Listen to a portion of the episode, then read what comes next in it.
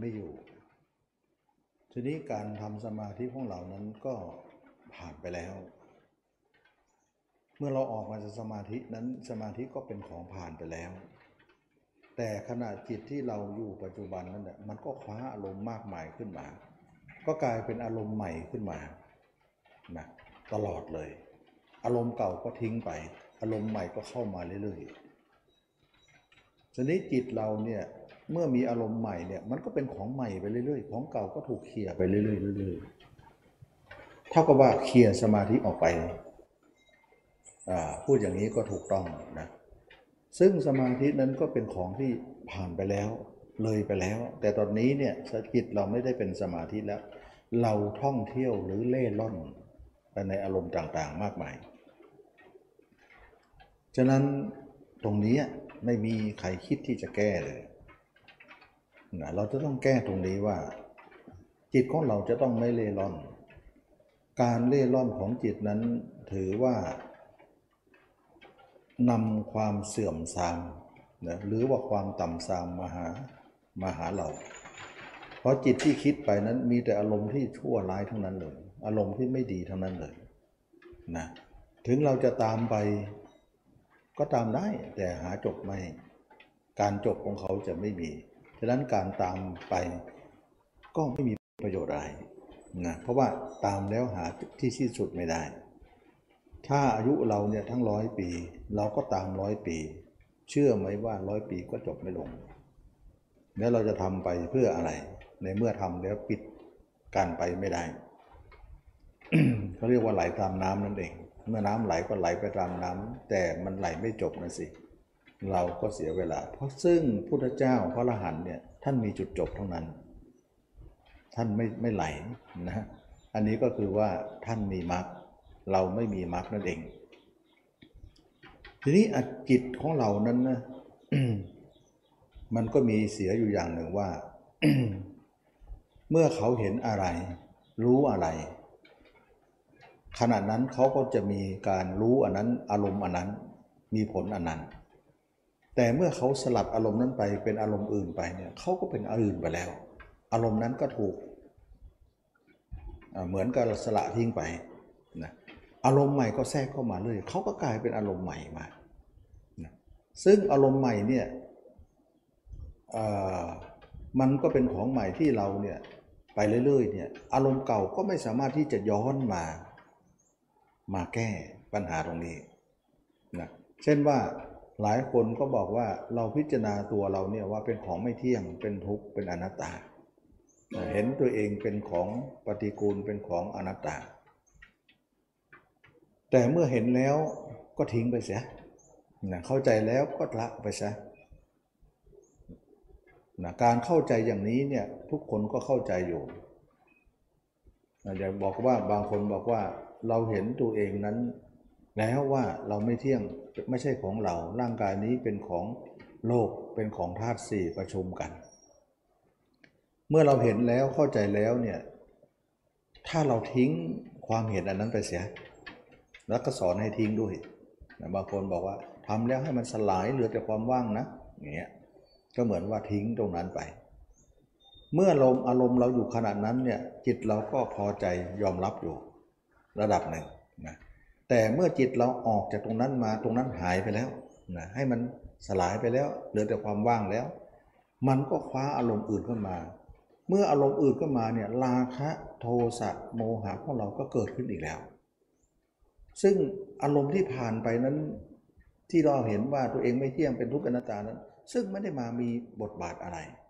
กับอารมณ์ใหม่ที่มันมีขนาดนั้น เหมือนของผ่านไปแล้วก็ผ่านไปแล้ว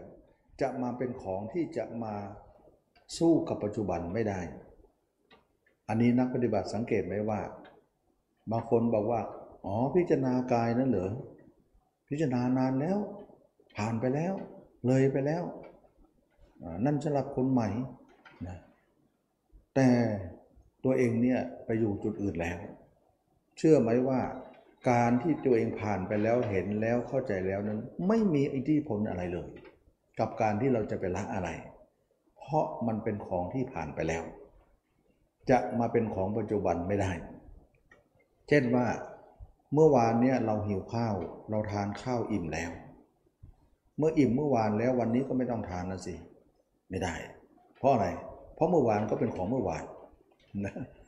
วันนี้ก็เป็นของวันนี้ ซึ่งวันนี้หิวก็ต้องทานใหม่ เห็นไหม เราเห็นไหมว่า มันจะต้องมีการแก้ปัญหาเฉพาะหน้าตลอดเลย ซึ่งอารมณ์ที่ผ่านไปแล้วไม่มีอิทธิพลทั้งนั้น จะมาแก้ปัจจุบัน เช่นว่าความอิ่มเมื่อวานเนี่ยจะมาแก้ความหิววันนี้ไม่ได้แล้ว เข้าใจไหม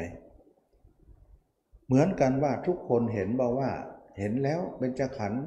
รูปเวทนาสัญญาสังขารวิญญาณ เห็นทางกายแล้วว่าเป็นของไม่ใช่ของเรา ซึ่งเมื่อเห็นแล้วเนี่ยเข้าใจแล้วเนี่ยจะมามีอิทธิพลต่อชีวิตประจำวันเราไม่ได้เลย ไม่ได้ เห็นผ่านแล้วก็จบกันไป ไม่มีอิทธิพลอะไรทั้งสิ้น การเห็นแบบนั้นการรู้อย่างนั้นเนี่ยชื่อว่าเหมือนไม่รู้เหมือนไม่เห็น เข้าใจก็เหมือนไม่เข้าใจ รู้แจ้งก็เหมือนไม่รู้แจ้งอะไรเลย เพราะอะไรเพราะมันไม่มีผลไม่มีอิทธิพลอะไรที่จะมาแก้ปัญหา เฉพาะหน้าของเรานะอันนี้ก็เรียกว่าคนที่รู้เห็นธรรมะแบบเป็นธรรมะที่ไม่ใช่ใช่ธรรมะที่แท้จริงจะเป็นอย่างนั้น ซึ่งธรรมะที่แท้จริงเป็นของพระอรหันต์เป็นของพระเจ้านั้นไม่ใช่อย่างนี้นะไม่ใช่อย่างนี้นะซึ่งการรู้การเห็นธรรมของท่านเนี่ยท่านเห็นตลอดเลย ไม่มีการที่หายไปแล้ว หายไปแล้วเลยไปแล้ว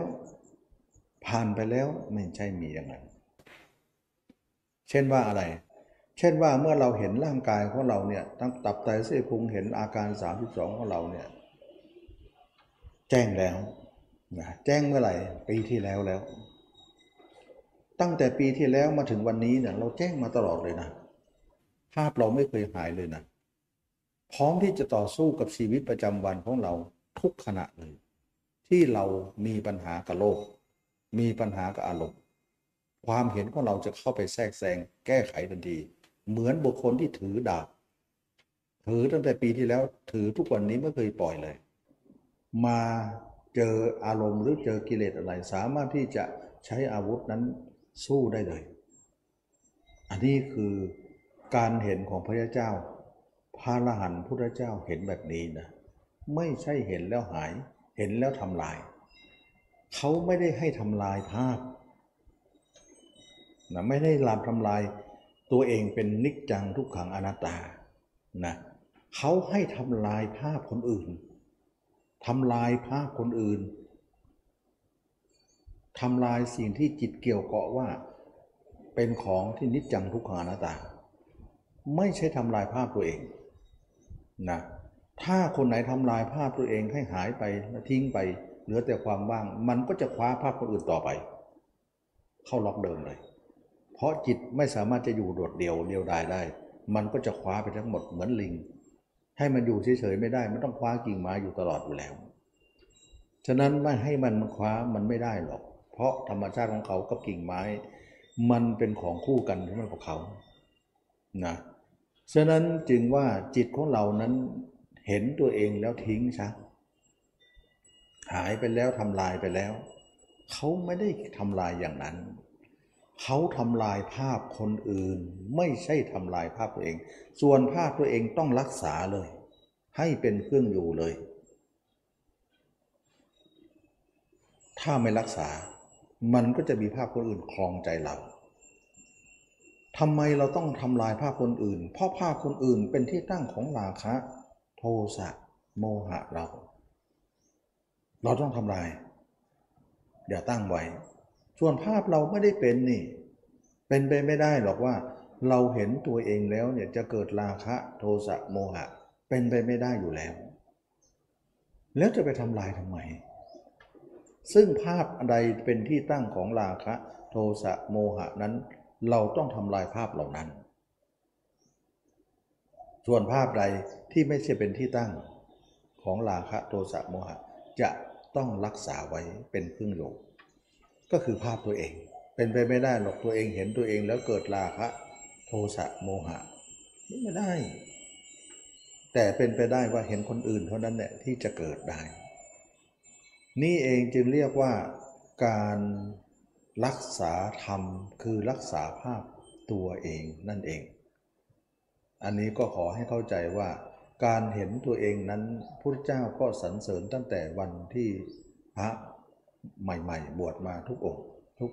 ทุกครั้งที่บวชก็ให้ตรงนี้เลย เพราะมีความสำคัญ แล้วท่านจึงบอกว่า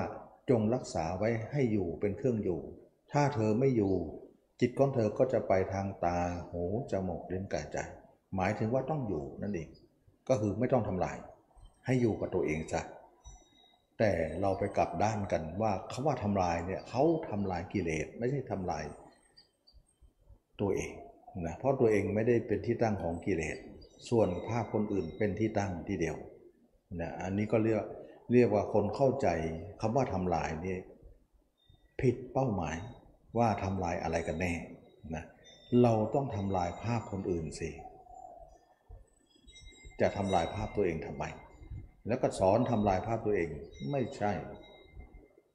การที่เรามองตัวเองเป็นนิจจังทุกขังอนัตตาก็จริงอยู่ เรามอง แต่ท่านบอกให้ทำลายฉันทราคะ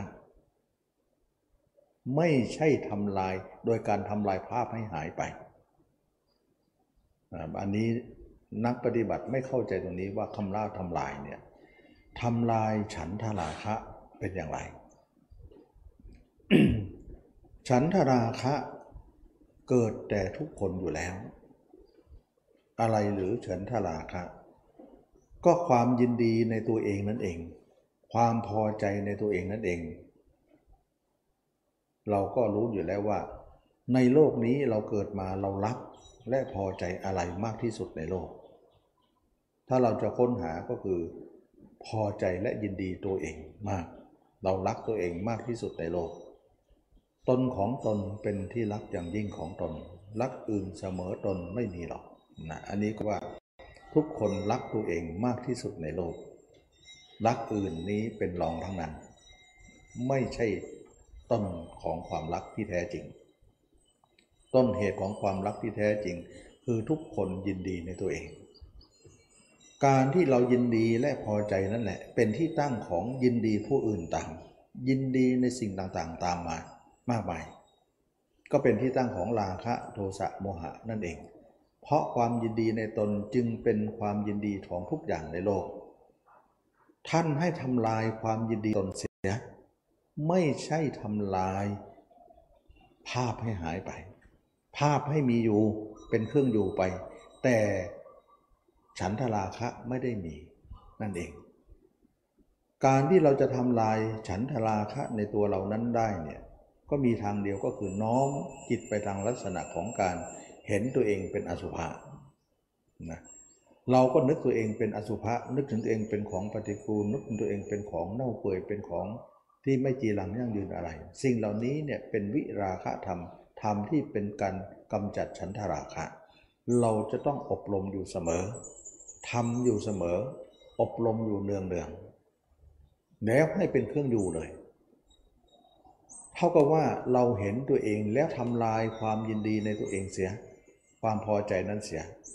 แต่รักษาภาพนั้นไว้ทำลายแค่ความพอใจก็พอ แต่ภาพไม่ต้องทำลาย ทีนี้คนที่ไม่เข้าใจตรงนี้เนี่ยคิดว่าทำลายภาพเลย ซึ่งภาพเราเนี่ยมันแต่ไหนแต่ไรมันก็ไม่มีอยู่แล้ว อุตส่าห์จะอบรมให้มีสักหน่อยหนึ่งยังมาทำลายใช่แล้ว มันยังไม่เป็นรูปเป็นลักษณ์เลยนะ ยังไม่เห็นอะไรเลยนะยังยังคว้าน้ำเหลวอยู่เลย มันจะมาทำลายอะไร เพราะมันเห็นยากเห็นเย็นอยู่แล้ว ไม่ใช่เห็นกันง่าย ๆ ส่วนการเห็นขึ้นมานั้นเนี่ยเราต้องรักษาไว้ แต่ทำลายฉันทราคะก็พอ เท่ากับว่าทุกคนนั้นเห็นตัวเอง เป็นเครื่องอยู่ตลอดเวลา แต่ฉันทราคะในตัวเองนั้นถูกทำลายไป ทีละน้อยละน้อย อันนั้นเนี่ยเขาเรียกว่าทำลาย ฉันทราคะนั้นในตัวเอง แล้วก็ทำลายภาพคนอื่นออกไปก่อน แล้วฉันทราคะตัวเองเนี่ยจะทำลายด้วยการเห็นแจ้ง สังเกตไหมว่าเราเห็นแจ้งตัวเองชัดตัวเองตัวเองชัดเท่าไหร่ ความยินดีและพอใจก็จะลดลงลดลงลดลง เออรู้สึกว่าเราเนี่ย ไม่ไม่ค่อยยินดีในตัวเองมากนะเพราะเห็นตัวเองเนี่ยมีแต่เลือดแต่เนื้อ มีแต่รังของโลก มีแต่เกิดแต่แก่มีแต่แก่จะเจ็บจะตาย มีแต่ต้องสลาย วันหนึ่งมีของปฏิกูลไหลเข้าไหลออกอยู่เสมอเป็นของที่น่าเบื่อนะเราได้สรีระนี้มีเนี่ยมาได้ชลาสรีระนี้มาเนี่ยไม่มีอะไรที่จะน่ายินดีเลย เริ่มจะมองเห็นแววว่าตัวเองนั้นไม่น่ายินดีอะไรในตัวเองไม่ ไม่ควรจะยินดีอะไรนะเพราะมันสิ่งที่ยินดีนั้นไม่มีเลยในที่นี้ มีแต่สิ่งที่ไม่น่ายินดีเท่านั้น แสดงว่าจิตของเรานั้นมีความยินดีนั้น มันเป็นความยินดีที่มีสัญชาตญาณของมันเอง ตั้งแต่เกิดมามันก็มีแล้วนะทุกตัวสัตว์หรอกนะทุกตัวสัตว์เนี่ยมีสัญชาตญาณรักตัวเองทั้งนั้น เช่น มดแมงแมลงหรือสัตว์ต่างๆ เรา เราทำอะไรมันมันก็กลัวนะมันก็กลัวตายของมัน นั่นหมายถึงว่ามันรักตัวเอง ไม่อยากจะให้ใครมาทำร้ายตัวเองนั่นเอง แม้แต่เรานะใครมาทำร้ายตัวเองนั้นเราก็ไม่ยอมนะเราก็ต้องต่อสู้แล้วล่ะเพราะอะไรเพราะเรารักตัวเอง เรื่องอะไรจะมาให้ใครมาทำร้าย ความรักนั่นแหละเป็นฉันทราคะของทุกคน แต่ทีนี้เรารักตัวเองนี้เป็นชาติสัญชาตญาณ ตั้งแต่เกิดมาโดยที่ไม่รู้ตัวว่าเราเป็นอย่างนั้นเนี่ย มันถูกหรือมันผิดอย่างไร แต่เป็นมาแล้ว แล้วจะเป็นต่อไปอีกทีนี้เมื่อเรามาพิจารณาร่างกายด้วยความเป็นจริงแล้ว ก็เห็นว่าความเข้าใจหรือความรู้สึกอย่างนั้น เป็นความไม่ถูกต้อง เป็นความผิดทีเดียว ว่าสิ่งที่เห็นตัวเองนั้นเออสิ่งที่เรายินดีในตัวเองนั้น เป็นของที่ไม่ถูกต้อง ความจริงแล้วเนี่ยตัวเองเป็นของที่น่าเบื่อหน่าย ไม่ใช่น่ายินดีเลยนะอันนั้นแหละความถูกต้องมันจะอยู่ที่ว่าความเบื่อหน่าย ความคลายความยินดีนั้น ต่างหากไม่ใช่มายินดีมายินดีเนี่ยเป็นปัญหาที่ตามมาก็คือ ราคะโทสะโมหะของเราก็ตามมา เมื่อเป็นอย่างนี้แล้วเนี่ยเราจะต้องแก้ปัญหานี้ด้วยการอบรมทำอันเป็นที่ตั้งของทำลายและความกำจัดความยินดีในตัวเองก็คือวิราคะธรรมธรรมนั้นก็คือธรรมที่กำจัดความยินดีในตนก็คือการพิจารณาอสุภะนี่เอง พิจารณาความตายพิจารณาตัวเองเน่าอืดพอง พิจารณาตัวตัวหนอนจรชัยพิจารณาตัวของเราตั้งแต่ศีรษะถึงปลายเท้าอยู่หนึ่งๆแล้วให้รักษาภาพตัวเองไว้ ส่วนจะทำลายนั้นทำลายความยินดีนั้นก็ทำลายไปสิ ส่วนรักษาภาพนั้นก็เป็นการรักษาไป ให้เป็นเครื่องอยู่ การรักษาเป็นเครื่องอยู่นั้นไม่ไม่ใช่อันเดียวกันกับความยินดีนะเราต้องเข้าใจว่าการรักษาให้เห็นภาพเราเป็นเครื่องอยู่นั้น เป็นส่วนรักษาไป ส่วนความยินดีหรือไม่ยินดีนั้น มันเป็นส่วนอีกส่วนหนึ่ง ไม่ใช่สิ่งเดียวกันนะเเราเห็นตัวเองรักษาภาพตัวเองไว้ ยิ่งรักษาเท่าไหร่ ความกำจัดความยินดีก็มากเท่านั้นฉะนั้นส่วนรักษานั้นไม่ใช่รักษากิเลส รักษาภาพ ซึ่งเป็นต้นตอของการเกิดกิเลส รักษาภาพเราไว้ ส่วนทำลายนั้นก็ส่วนทำลายไม่ได้มาเป็นอันเดียวกัน แต่มันเนื่องกัน เท่านั้นเอง มันเนื่องกันก็คือมันมาจากเหตุเดียวกัน ตรงที่เรา ยินดีตัวเอง เพราะเราไม่เห็นแจ้ง เมื่อเห็นแจ้งขึ้นมาเนี่ยมันก็ทำให้เราเห็นนะความทุกข์ว่าการมีพฤติกรรมอย่างนั้นของเรานั้นเป็นความผิดทีเดียว ผิดตั้งแต่เกิดแล้วว่าเรามายินดีอะไรในร่างนี้ แล้วก็เป็นที่ตั้งของยินดีในหญิงชายด้วยตามมา ราคะโทสะโมหะจึงกุ้มรุมเราอยู่ เราผิดพลาดแล้ว รู้ความจริงว่าเราผิดแล้วนั่นเอง อันนี้แหละจึงว่าคนทุกคนจะมาแก้ปัญหาเรื่องจิตออกนอกนั้น เราจะต้องแก้ ไม่ใช่ว่าจะมานั่งสมาธิอย่างเดียวนะนั่งสมาธิจิตนิ่งออกมาจะไปไหนก็ช่างเถอะ อย่างนั้นมันไม่ได้นะ เราต้องไปไหนไม่ได้สิ เพราะมันไปแล้วมันไปแต่ที่ต่ำๆหรือว่าเราจะตามดูมันไปก็ไม่จบ นะจะดูมันรู้รู้รู้อย่างเดียว รู้ว่าคิดดีก็รู้คิดไม่ดีก็รู้ รู้อย่างเดียวก็ทำอะไรมันไม่ได้ ได้แต่รู้ การจัดการบริหารอะไรก็ไม่ได้ เหมือนลิงห้อยโหนไป แต่เรารู้มันเห็นมัน เห็นอะไรก็แก้มันไม่ได้เนี่ยลิงก็ห้อยโหนไป เราก็ได้แต่รู้รู้มันเท่านั้นเอง ซึ่งการรู้แต่ไม่มีอิทธิพลไม่มีผลอะไรนั้น รู้นั้นก็รู้เปล่า ไปซะมันก็ไม่มีผลอะไร อิทธิพลอะไร มันเหมือนรู้เปล่าๆแต่อะไรแก้ไขไม่ได้นะมันต้องแก้ไขได้สินะมันต้องแก้ไขได้ ไม่ใช่ว่ารู้เห็นแล้วแก้ไขไม่ได้ ความรู้นั้นก็ไม่มีสาระอะไรนะไม่มีสาระอะไร ถ้ารู้แล้วแก้ไขสิ่งนั้นได้ นั่นแหละจึงมีสาระ ไม่ใช่รู้แบบนั้น ฉะนั้นจึงว่าเห็นบอกว่ารู้แล้วเฉยก็ดี รู้แล้วก็เออ ดูการเกิดดับมันก็ดี หรือว่าตามรู้ตามรู้ก็ดีล้วนแล้วแต่ทิศทางเดียวกันหมด มันเป็นแต่คำพูดที่จะพูดต่างกัน แต่กิริยานั้นอันเดียวกันเลยนะอริยาเดียวกันแต่คำพูดต่างกันเขาเรียกว่าต่างอัฏฐะต่างพยัญชนะ แต่ไม่ต่างด้วยอัฏฐะนั่นเองนะพยัญชนะนี่อาจจะต่างกัน แต่อัฏฐะนั้นอันเดียวกันเลย ซึ่งมันไม่มีผลอะไร แสดงว่าทุกคนที่มาฝึกสมาธินั้นเราไม่ได้แค่ฝึกสมาธิให้จิตนิ่ง อย่างเดียว เราจะต้องมาแก้ตรงที่ว่ามันนิ่งก็ส่วนนิ่งไป นั้นต้องไม่ต้องแก้อะไร เพราะนิ่งมันถือว่ามันดีแล้วนะส่วนออกมานี่มันเที่ยวเนี่ยมันเล่ร่อนเนี่ยเราต้องแก้ แล้วการไม่แก้ตรงนี้เนี่ยมันจะมีอิทธิพลสมาธิเราที่เราทำนั้นก็จะเสื่อมไปด้วย ถ้าเราไม่แก้นะ เช่นหลายคนบอกว่าเมื่อก่อนทำสมาธิได้ตอนนี้ไม่ค่อยได้แล้ว เพราะอะไรเพราะจิตมันออกเยอะ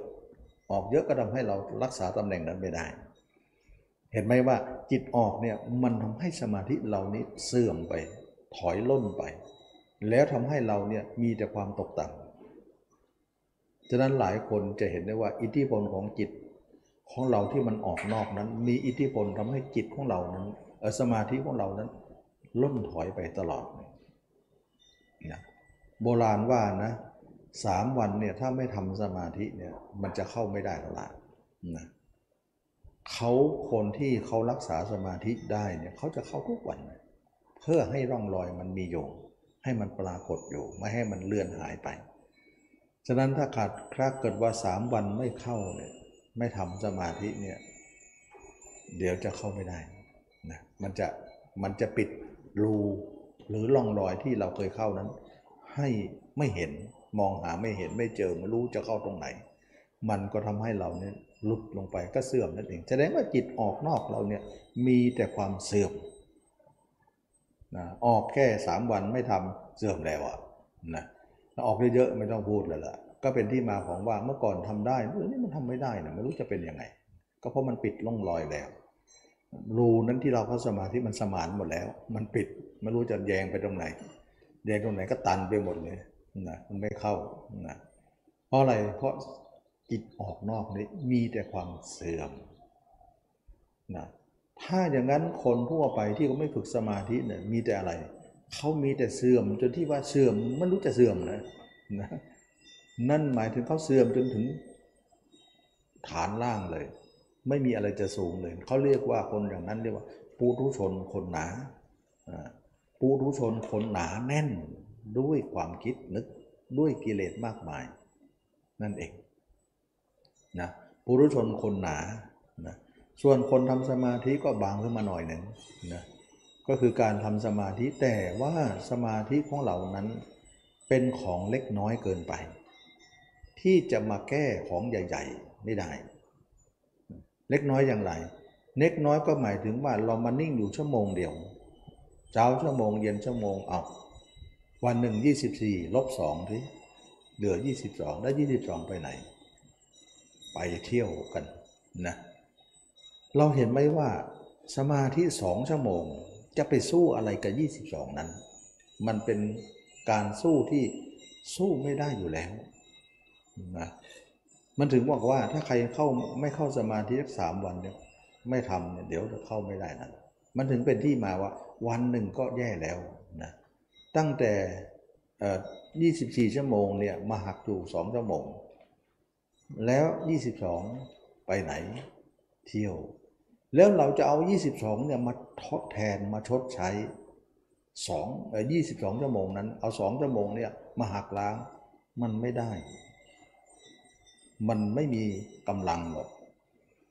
เหมือนเราตั้งกระทะ แดงๆ ตั้งไฟอยู่ แล้วหยดน้ำสักสองหยดลงไป มันจะทำให้เย็นได้หรือ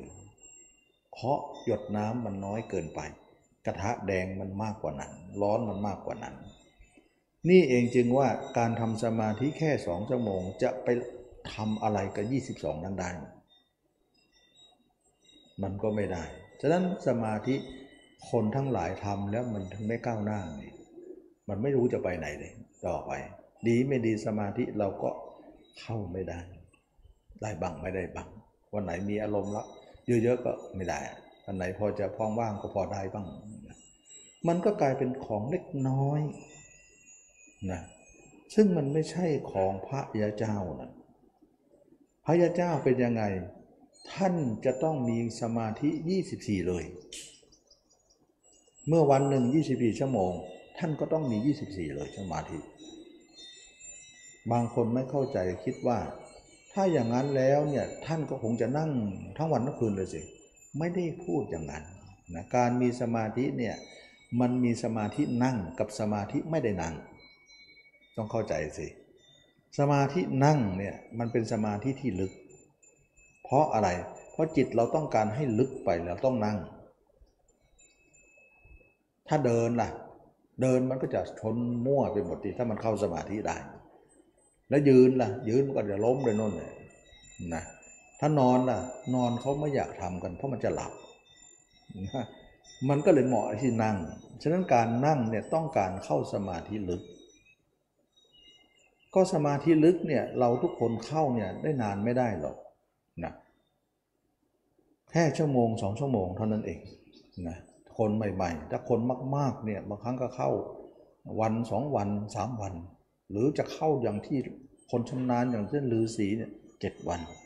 สิบห้าวัน ก็ถือว่าเยอะแล้วอันนั้นเขาเรียกว่านิโรธเขาเรียกว่าเข้าสมาบัตินะเข้าสมาบัติ ก็เข้าสมาธิลึกนี่แหละตัวหายไปเลย มันก็เลยไม่ไม่เจ็บปวดเลยมีแต่จิตดวงเดียวที่ลอยเหมือนดวงดาวเนี่ยตัวก็ไม่มี คือมันมีตัวนั่นแหละแต่ไม่รับรู้ว่าอยู่ไหน มันก็เลยไม่เจ็บปวด มันก็นั่งได้นานเลยแต่เราเนี่ยยังไม่ไม่ขาดอย่างนั้น ไม่ลอยอย่างนั้นไม่ไม่นิ่งขนาดนั้นไม่ลึกขนาดนั้น มันยังรู้ตัวเห็นตัว มันก็เลยเจ็บปวดไปหมดนั่งได้ไม่นาน มันเจ็บมันปวด เพราะอะไรเพราะจิตกับกายของเรายังไม่แยกกันไม่ขาดกันนะมันก็เลยทำให้เรารับรู้ความเจ็บปวดนั้น เพราะสมาธิเรายังชำนาญมากไม่ได้ เราก็ยังเป็นผู้ฝึกอยู่ มันก็เลยได้แค่นั้นนะแต่ว่าฤาษีหรือคนที่ทำนำมากๆเนี่ยเขาขาเข้าแล้วปุ๊บเนี่ยตัวหายเลยนะตัวร่างกายนี้ไม่รู้อยู่ไหนเขาก็นั่งนั่งวันเป็นวันได้เขาเจ็บไหมไม่รู้สึกเจ็บ เพราะอะไรจิตมันกับกายมันแยกไปแล้วมันก็เลยรับรู้ไม่ได้ ในความเจ็บนั้นความจริงร่างกายเจ็บนะ แต่มันไม่รับรู้ก็เหมือนไม่เจ็บ อืม อันนี้ก็คือการเข้าสมาธิลึกนะทีนี้เราจะเห็นว่าคนธรรมดาทำสมาธิเนี่ยก็แค่ชั่วโมงสองชั่วโมงนะก็มากแล้ว คนทั่วไปเช้าชั่วโมงเย็นชั่วโมงก็ถือว่าเยอะ แล้วคนที่เยอะกว่านั้นเนี่ยนั่งได้หลายชั่วโมงขึ้น ก็คนที่ชำนาญมากๆขึ้น จนถึงมากขึ้นก็คือคนที่สามารถจะเข้าเป็นนั่งเป็นวัน นั่งเป็นคืน นั่งสามวัน นั่งเจ็ดวันสิบห้าวัน นั่นก็เป็นความลึกไป แต่ยังไงยังไงก็น้อยหมดนะเชื่อไหมว่ามันน้อยอยู่ดี ต่อให้สิบห้าวันนะทำไมก็เราอยู่สามร้อยหกสิบห้าวันไงไปนั่งสิบห้าวันมันจะพอหรือก็สามร้อยกว่านั้นไปเท่าไหร่ อยู่เท่าไหร่ เรานั่งชั่วสองชั่วโมงแล้วยี่สิบสองอยู่ไหนยังไงคิดเป็นเปอร์เซ็นต์ก็น้อยนะ ฉะนั้นคนที่เป็นสมาธิทั้ง 24 ชั่วโมงนั้นเป็นไปไม่ได้หรอกที่จะนั่งสมาธิแล้วให้เป็น 24 ชั่วโมงตลอดการนะก็ได้บางครั้งบางคราวเท่านั้นเอง แต่ส่วนของพระเจ้านั้น ท่านมีสมาธิ 24 ชั่วโมง ก็นั่นหมายถึงว่า ท่านสามารถที่จะทำสมาธิของท่าน ทั้งลึกและทั้งตื้นได้ ลึกก็ได้ ตื้นก็ได้ ไม่ไม่ลึกเลยก็ได้ อยู่ตื้นๆนี่แหละนะซึ่งคนที่ไม่ใช่พระยาเจ้าทำไม่ได้สมาธิตื้นนั้น ทุกคนอยู่ตื้นเนี่ยมักจะจิตมักจะเห็นจิตของเรานั้นออกคิดอยู่เสมอนะเท่ากับว่าสมาธิเนี่ยมันมีสองสมาธิสมาธิลึกกับสมาธิตื้น สมาธิลึกนั้นเขาเข้าใจเข้าได้เป็นบางครั้ง แต่สมาธิตื้นเนี่ยเราต้องสร้างไว้นะเราต้องสร้างไว้แล้วเวลาสร้างได้เนี่ยมันจะมาแก้ปัญหา จิตที่เราอยู่ตื้นนั้นไม่ให้เพียงพำไป ไปในอารมณ์อื่นได้นะการแก้ปัญหาจิตที่ตื้นนี้สามารถจะมีสมาธิตื้นได้ ไม่จำเป็นจะต้องเข้าลึกก็ได้นะลึกไม่จำเป็น เพราะลึกยังไงก็อยู่ในกำมือแล้ว แต่ตื้นเนี่ยมันยังไม่อยู่ในกำมือง่ายๆหรอกนะเราจะต้องแก้ปัญหาสมาธิตื้นนี้ให้ได้ ซึ่งใครๆก็แก้ไม่ได้ แม้แต่ฤาษีนั่ง 15 วันก็แก้ไม่ได้ เวลาออกมาจิตก็ไปแล้ว แต่พระยาเจ้าแก้ได้อะเพราะอะไร เพราะพระยาเจ้ามีมรรคมรรคนั่นเองจะมาแก้ปัญหานี้ เราจึงบอกว่า การที่เรามารู้คำสอนพระเจ้านั้น เราจะต้องมีการรู้เรื่องมรรคเป็นปฐมบทที่จะมาพูดอยู่เสมอ ว่าทุกคนจะต้องรู้จักมรรคไม่รู้จักมรรคแก้ปัญหาต่างๆ ไม่ได้ ไอ้ลึกนั่นน่ะไม่สำคัญหรอกถ้าเราแก้ตื้นได้นะลึกก็ได้ง่ายด้วย แต่ถ้าเราได้ลึกเนี่ยตื้นแก้ไปได้ ลึกนั้นก็ตื้นมาได้ แล้วก็ เสื่อมได้ เพราะตื้นมันแก้ไม่ได้ ลึกนั้นก็จะล้มไป ในที่สุดก็จะล้ม เพราะอะไร เพราะตื้นแก้ไม่ไม่ไม่ได้ ลึกนั้นก็จะอาศัยตื้นเป็นอยู่ มันก็ไม่หลักปักเลนนั่นเองนะมันไม่มีความมั่นคงอะไรนะมันเป็นการเลื่อนลอยอย่างที่บอกว่าเล่ร่อนนั่นเองนะมันมีจิตเล่ร่อนอยู่ เราก็ทำให้เราเล่ร่อนไปด้วย ฉะนั้นจึงว่า เราจึงให้ความสำคัญสมาธิตื่น เป็นของที่จะให้ความสำคัญมากมายกว่าสมาธิลึก ลึกยังไงอยู่ในกำมืออยู่แล้ว ถ้าเราได้ตื้น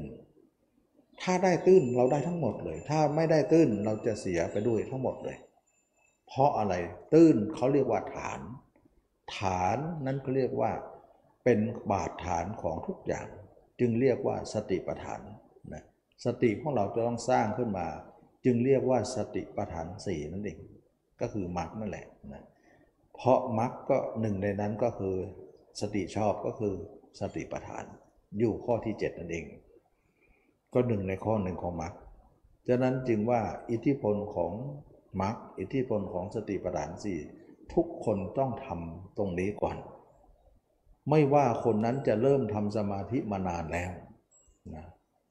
เขาก็ต้องหวนกลับมาตรงนี้ ถ้าไม่กลับสมาธิเขาก็เป็นโลกียะสมาธิไป สมาธิเล่ร่อนไป หรือคนที่เริ่มใหม่นะก็มาตรงนี้เลย ไม่ต้องเสียเวลาไปทำอย่างอื่น แล้วก็ไม่ต้องกลัวว่าเราจะไม่มีสมาธิ เราจะไม่ได้สมาธิ เราได้แน่นอนนะเรามีแน่นอน ถ้าเราแก้ปัญหาตื้นได้ ทุกอย่างก็จะได้ไปหมด อันนี้ก็ขอให้จำไว้ว่า การแก้ปัญหาของคนเราทุกคนนั้นก็คือการแก้ปัญหาเรื่องจิตตื้นเราจะอยู่กันยังไงนะทีนี้การแก้ปัญหาจิตตื้นจึงให้ความสำคัญมาก คือคนคนเราเนี่ยเวลาฝึกมาเนี่ยมันมันให้ความสำคัญต่างกัน บางคนให้สำคัญว่าจิตลึกที่สมาธิเนี่ยต้องเข้าบ่อยๆต้องทำให้ความสำคัญนั้น แต่ตื้นไม่ให้ความสำคัญนะห รือว่าเขาบอกว่าธรรมดาจิตมันก็ต้องคิดบ้างแหละอ้าวมันพูดไม่ดีอย่างนี้ไม่ได้นะถ้าอย่างนั้นเราก็เป็นคนเก่านั่นแหละนะเหมือนเขาทั่วไป เราจะเหมือนเขาได้ยังไงนะเราเหมือนก็เราก็เท่ากับเขานั่นเอง เราไม่เหมือนสิไม่เหมือนก็เราก็ต่างกับเขาได้ฉะนั้นพระยาเจ้าจึงต่างจากบุรุษชนหมดเลย ไม่เป็นเหมือนบุรุษชนที่เป็นกันนะทีนี้ว่าบางคนให้ความสำคัญที่ตื้น ฉะนั้นตมาเองก็ให้ความสำคัญที่ตื้นว่า เราจะต้องต้องแก้ปัญหาที่ตื้นนี้ได้ก่อน ส่วนลึกนั้นน่ะถ้าตื้นได้ลึกก็เป็นของที่อยู่ในกำมือ ไม่รอดหรอแน่นะเพราะลึกมันไม่ยากหรอก ถ้าตื้นได้นะแต่ถ้าตื้นไม่ได้ไอ้ลึกนั้นก็มีแต่วันเสื่อม ดีไม่ดีก็จะหลุดไปว่าสามสามวันดีสี่วันร้ายมันก็จะเป็นลักษณะนั้น เพราะอะไรเพราะลึกนั้นน่ะมันอาศัยตื้นเป็นอยู่เนี่ยตื้นเป็นของเลอะเลือน เป็นของเลื่อนไหล เป็นของที่ไม่ไม่หลักปักเลน มันก็ทำให้มั่นในลึกนั้นคอนแคนทำให้เป็นประสิทธิภาพที่ดีไม่ได้ อันนี้ก็ขอให้จำไว้ว่าอาตมาจึงเน้นเรื่องของการที่ทำสมาธิแล้วเราจะต้องมีการรู้จักปักเพื่อจะมาแก้ตรงไหน มาแก้จิตที่ตื่น ให้จิตของเรามั่นคงได้ ทีนี้เรามาดูกันว่า การแก้ปัญหาที่ตื้นนั้น มันมีปัญหาอะไรเลยถึงถึงได้แก้ เราก็ดูปัญหาเขาก่อนนะการแก้ปัญหาที่ตื้นนั้นใช้ปัญญาในการแก้ไม่ใช้สมาธิในการแก้ ที่ผ่านมาเราใช้สมาธิในการแก้ปัญหา แก้ได้เพราะเท่ากับจิตลึกนั่นเอง แต่จิตตื้นแก้ไม่ได้ แสดงว่าอิทธิพลของการทำสมาธินั้นแก้ได้แค่นั้นเอง แก้ได้ลึกๆ ตื้นแก้ไม่ได้เลย เขาก็เองก็กลัวตื้นอยู่นะเขาไม่มามามามาสู้อะไรกับตื้นได้นะฉะนั้นจึงผิดหวังว่าเราอาศัยสมาธิมาแก้ปัญหาเราแก้ไม่ได้ แก้ได้แต่ลึกๆ ตื้นแก้ไม่ได้ เราจะต้องแก้ตื้นให้ได้ ด้วยการแก้ด้วยอะไร แก้ด้วยปัญญา ปัญญาเป็นยังไงนะปัญญามีอิทธิพลอย่างไร เพราะมรรคเนี่ยจะนำหน้าด้วยปัญญานะปัญญาข้อที่หนึ่งนั้นเป็นปัญญานะหนึ่งสองเป็นปัญญาสามสี่ห้าเป็นศีลหกเจ็ดแปดเป็นสมาธิ ปัญญาศีลสมาธิ เราเคยได้ยินแต่ศีลสมาธิปัญญาใช่ไหมละ่ะแต่นี่ปัญญาและศีลและสมาธิ ทำไมกล่าวอย่างนั้นนะเพราะการกล่าวนั้นเป็นการกล่าว มุ่งประโยชน์มุ่งมุ่งจุดหมายอะไร การกล่าวเรื่องของกันว่าเราเคยได้ยินว่า ศีลสมาธิปัญญา เราเคยได้ยินอย่างนี้ เบื้องต้นก็ต้องมีศีลก่อน แล้วก็ทำสมาธิเดี๋ยวปัญญาก็เกิดเนี่ยเห็นไหมเราก็ได้ยินอย่างนี้มา แต่มรรคเนี่ยกลับไปเรียงว่าปัญญาและศีลและสมาธิ แปลกไหม เรื่องนี้ก็มีคนถกเถียงในวงการเหมือนกัน ว่าทำไมบทการศึกษาของคนเขาเรียกว่าไตรสิกขาของนักปฏิบัติธรรมเนี่ยต้องคือศีลสมาธิปัญญานะเขาเรียกว่าข้อในการศึกษา แต่ทำไมมรรคเนี่ยปัญญาศีลสมาธิทำไมมันไม่ไม่เหมือนกัน ทีนี้มันก็มีคำอธิบายว่า ถ้าว่าด้วยการการศึกษาเขาเรียกว่าไตร ไตรแปลว่าสามการศึกษาสามประการเนี่ยเราจะต้องศึกษาสามก็คือศีลก่อน สมาธิและก็ปัญญานะอันนี้เขาเรียกว่าการศึกษาก็จะพูดลักษณะนี้นะแต่ถ้าเราเรากล่าวเรื่องมรรคเนี่ยมันจะกล่าวเรื่องว่าปัญญาศีลสมาธิ ก็มีคำอธิบายว่ามัน ถ้าเราเอ่ยเรื่องมรรคเนี่ยมันเป็นการต่อสู้ในสงครามแล้ว เราก็จะกล่าวอีกอย่างหนึ่งแต่การศึกษานี้ยังไม่ได้อยู่ในสงคราม มันเป็นการที่เราจะเรียนรู้ในสงครามก่อน เหมือนกับทฤษฎีในสงครามนะมันเป็นภาคทฤษฎีเนี่ยต้องศีลสมาธิปัญญา แต่ถ้าสงครามแล้วนะปัญญาศีลสมาธินะก็เหมือนทหารเนี่ยเขาถามว่า ทหารนี่ประกอบด้วยอะไรนะนะนะ ทหารนี่ประกอบด้วยอะไรกำลังพลกำลังอาวุธกำลังยุทธวิธีนะยุทธวิธีนี่ก็หมายถึงวิธีการลบนั่นเอง พวกเสทั้งหลายก็จะวางแผนในการลบนั่นเองใช่ไหมใช่ไหมกำลังพลกำลังพลก่อนนะกำลังอาวุธแล้วก็ยุทธวิธีนะมันจะไล่ไปอย่างนี้ นี่หมายถึงว่า องค์กรของทหารเนี่ยจะประกอบลักษณะนี้กำลังพลต้องมาก่อน อาวุธก็ตามมากำลังพลไม่มีอาวุธจะไปสู้อะไรนะอาวุธก็ตามมา แล้วก็วางแผนการรบคือยุทธพิธีนะฉะนั้นถ้าพูดถึงระบบของทหารเนี่ยก็สามอย่างนี้เรียงเลย พลยุทธโธปกรณ์แล้วก็ยุทธวิธีนะแต่ถ้าเราเข้าสู่สงครามล่ะ เมื่อเรามีสงครามเกิดขึ้นนะอะไรนำหน้า ยุทธพิธีต้องนำหน้าก่อนนะนะยุทธพิธีนำหน้าก่อนแล้วกำลังยุทธพิธีแล้วก็ยังมีอาวุธยุทโธปกรณ์ แล้วกำลังพลตามไปเห็นไหมมันจะกลับกัน มันจะพลิกไปอย่างนั้น ถ้าพูดถึงสงครามแล้วมันจะพลิกไปอีกอย่างนึงคำพูดนั้นจะเรียงใหม่ อันนี้ก็เหมือนกันนะ ถ้าเรามาศึกษาเรื่องคำสอนเนี่ยต้องศีลสมาธิปัญญาเขาเรียกว่าไตรสิกขาเป็นภาคทฤษฎีที่เราศึกษาไปตามลำดับ แต่เมื่อสงครามเกิดขึ้นก็คือการอบรมมรรคนี่หมายถึงเข้าสู่สงคราม เราต้องเอายุทธพิธีขึ้นหน้าก็คือปัญญานะปัญญาหัวเสทั้งหลายเนี่ยวางแผนว่าเสนาธิการต้องวางแผนว่าจะสู้รบงานนี้จะสู้รบแบบไหน วางแผนในข้าศึก ว่าเราจะทำสงครามจะทำสงครามแบบไหน อะไรที่จะวางแผนในสงครามว่าเราจะทำยังไงวางแผนในการรบมันต้องมาก่อนทุกอย่างเลยนะอาวุธไว้ก่อนกำลังพลต้องไว้ก่อนต้นนี้ต้องสำคัญนะเหมือนกันมักก็เหมือนกันต้องวางแผนการรบก่อน ก็คือใช้ปัญญาก่อนนะใช้ใช้ยุทธวิธีก่อนฉะนั้นมักจึงขึ้นต้นด้วยปัญญานะ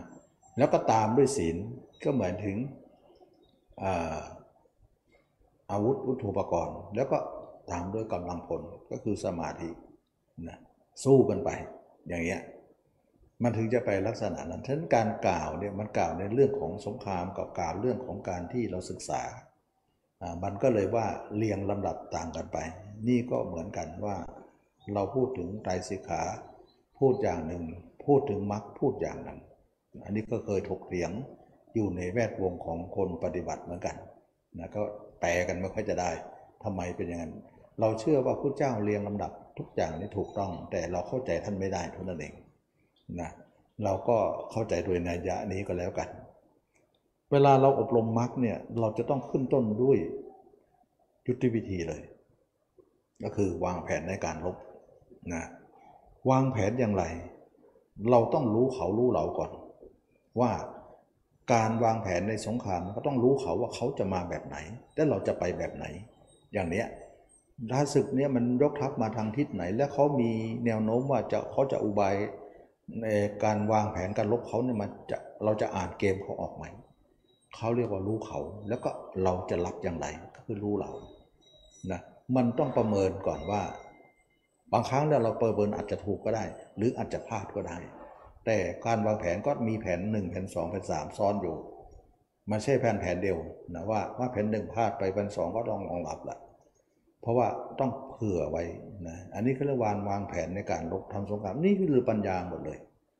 ฉะนั้นปัญญาเราต้องเห็นว่าการที่เราจะทำสงครามเรื่องนี้เนี่ยว่าจิตเราออกข้างนอกทำไมมันเที่ยวจังมันทำไมไม่หยุดจัง มันมาจากอะไร เราต้องศึกษาเขาก่อน รู้เขาก่อน แล้วค่อยรู้เราแก้ปัญหา เขาก็คือว่าดูจิตของเราเนี่ยไปอยู่กับเขาหมดเลย วันๆเอาเลยไปหาคนนั้นนี่แล้ว โอ้นี่เหรอรู้เขา จิตเราไปรู้เขาหมดเลย ไปเอาเขามาหมดเลย ถ้าอย่างนั้นปัญหามันจะได้เกิด เพราะจิตเราภาพเขา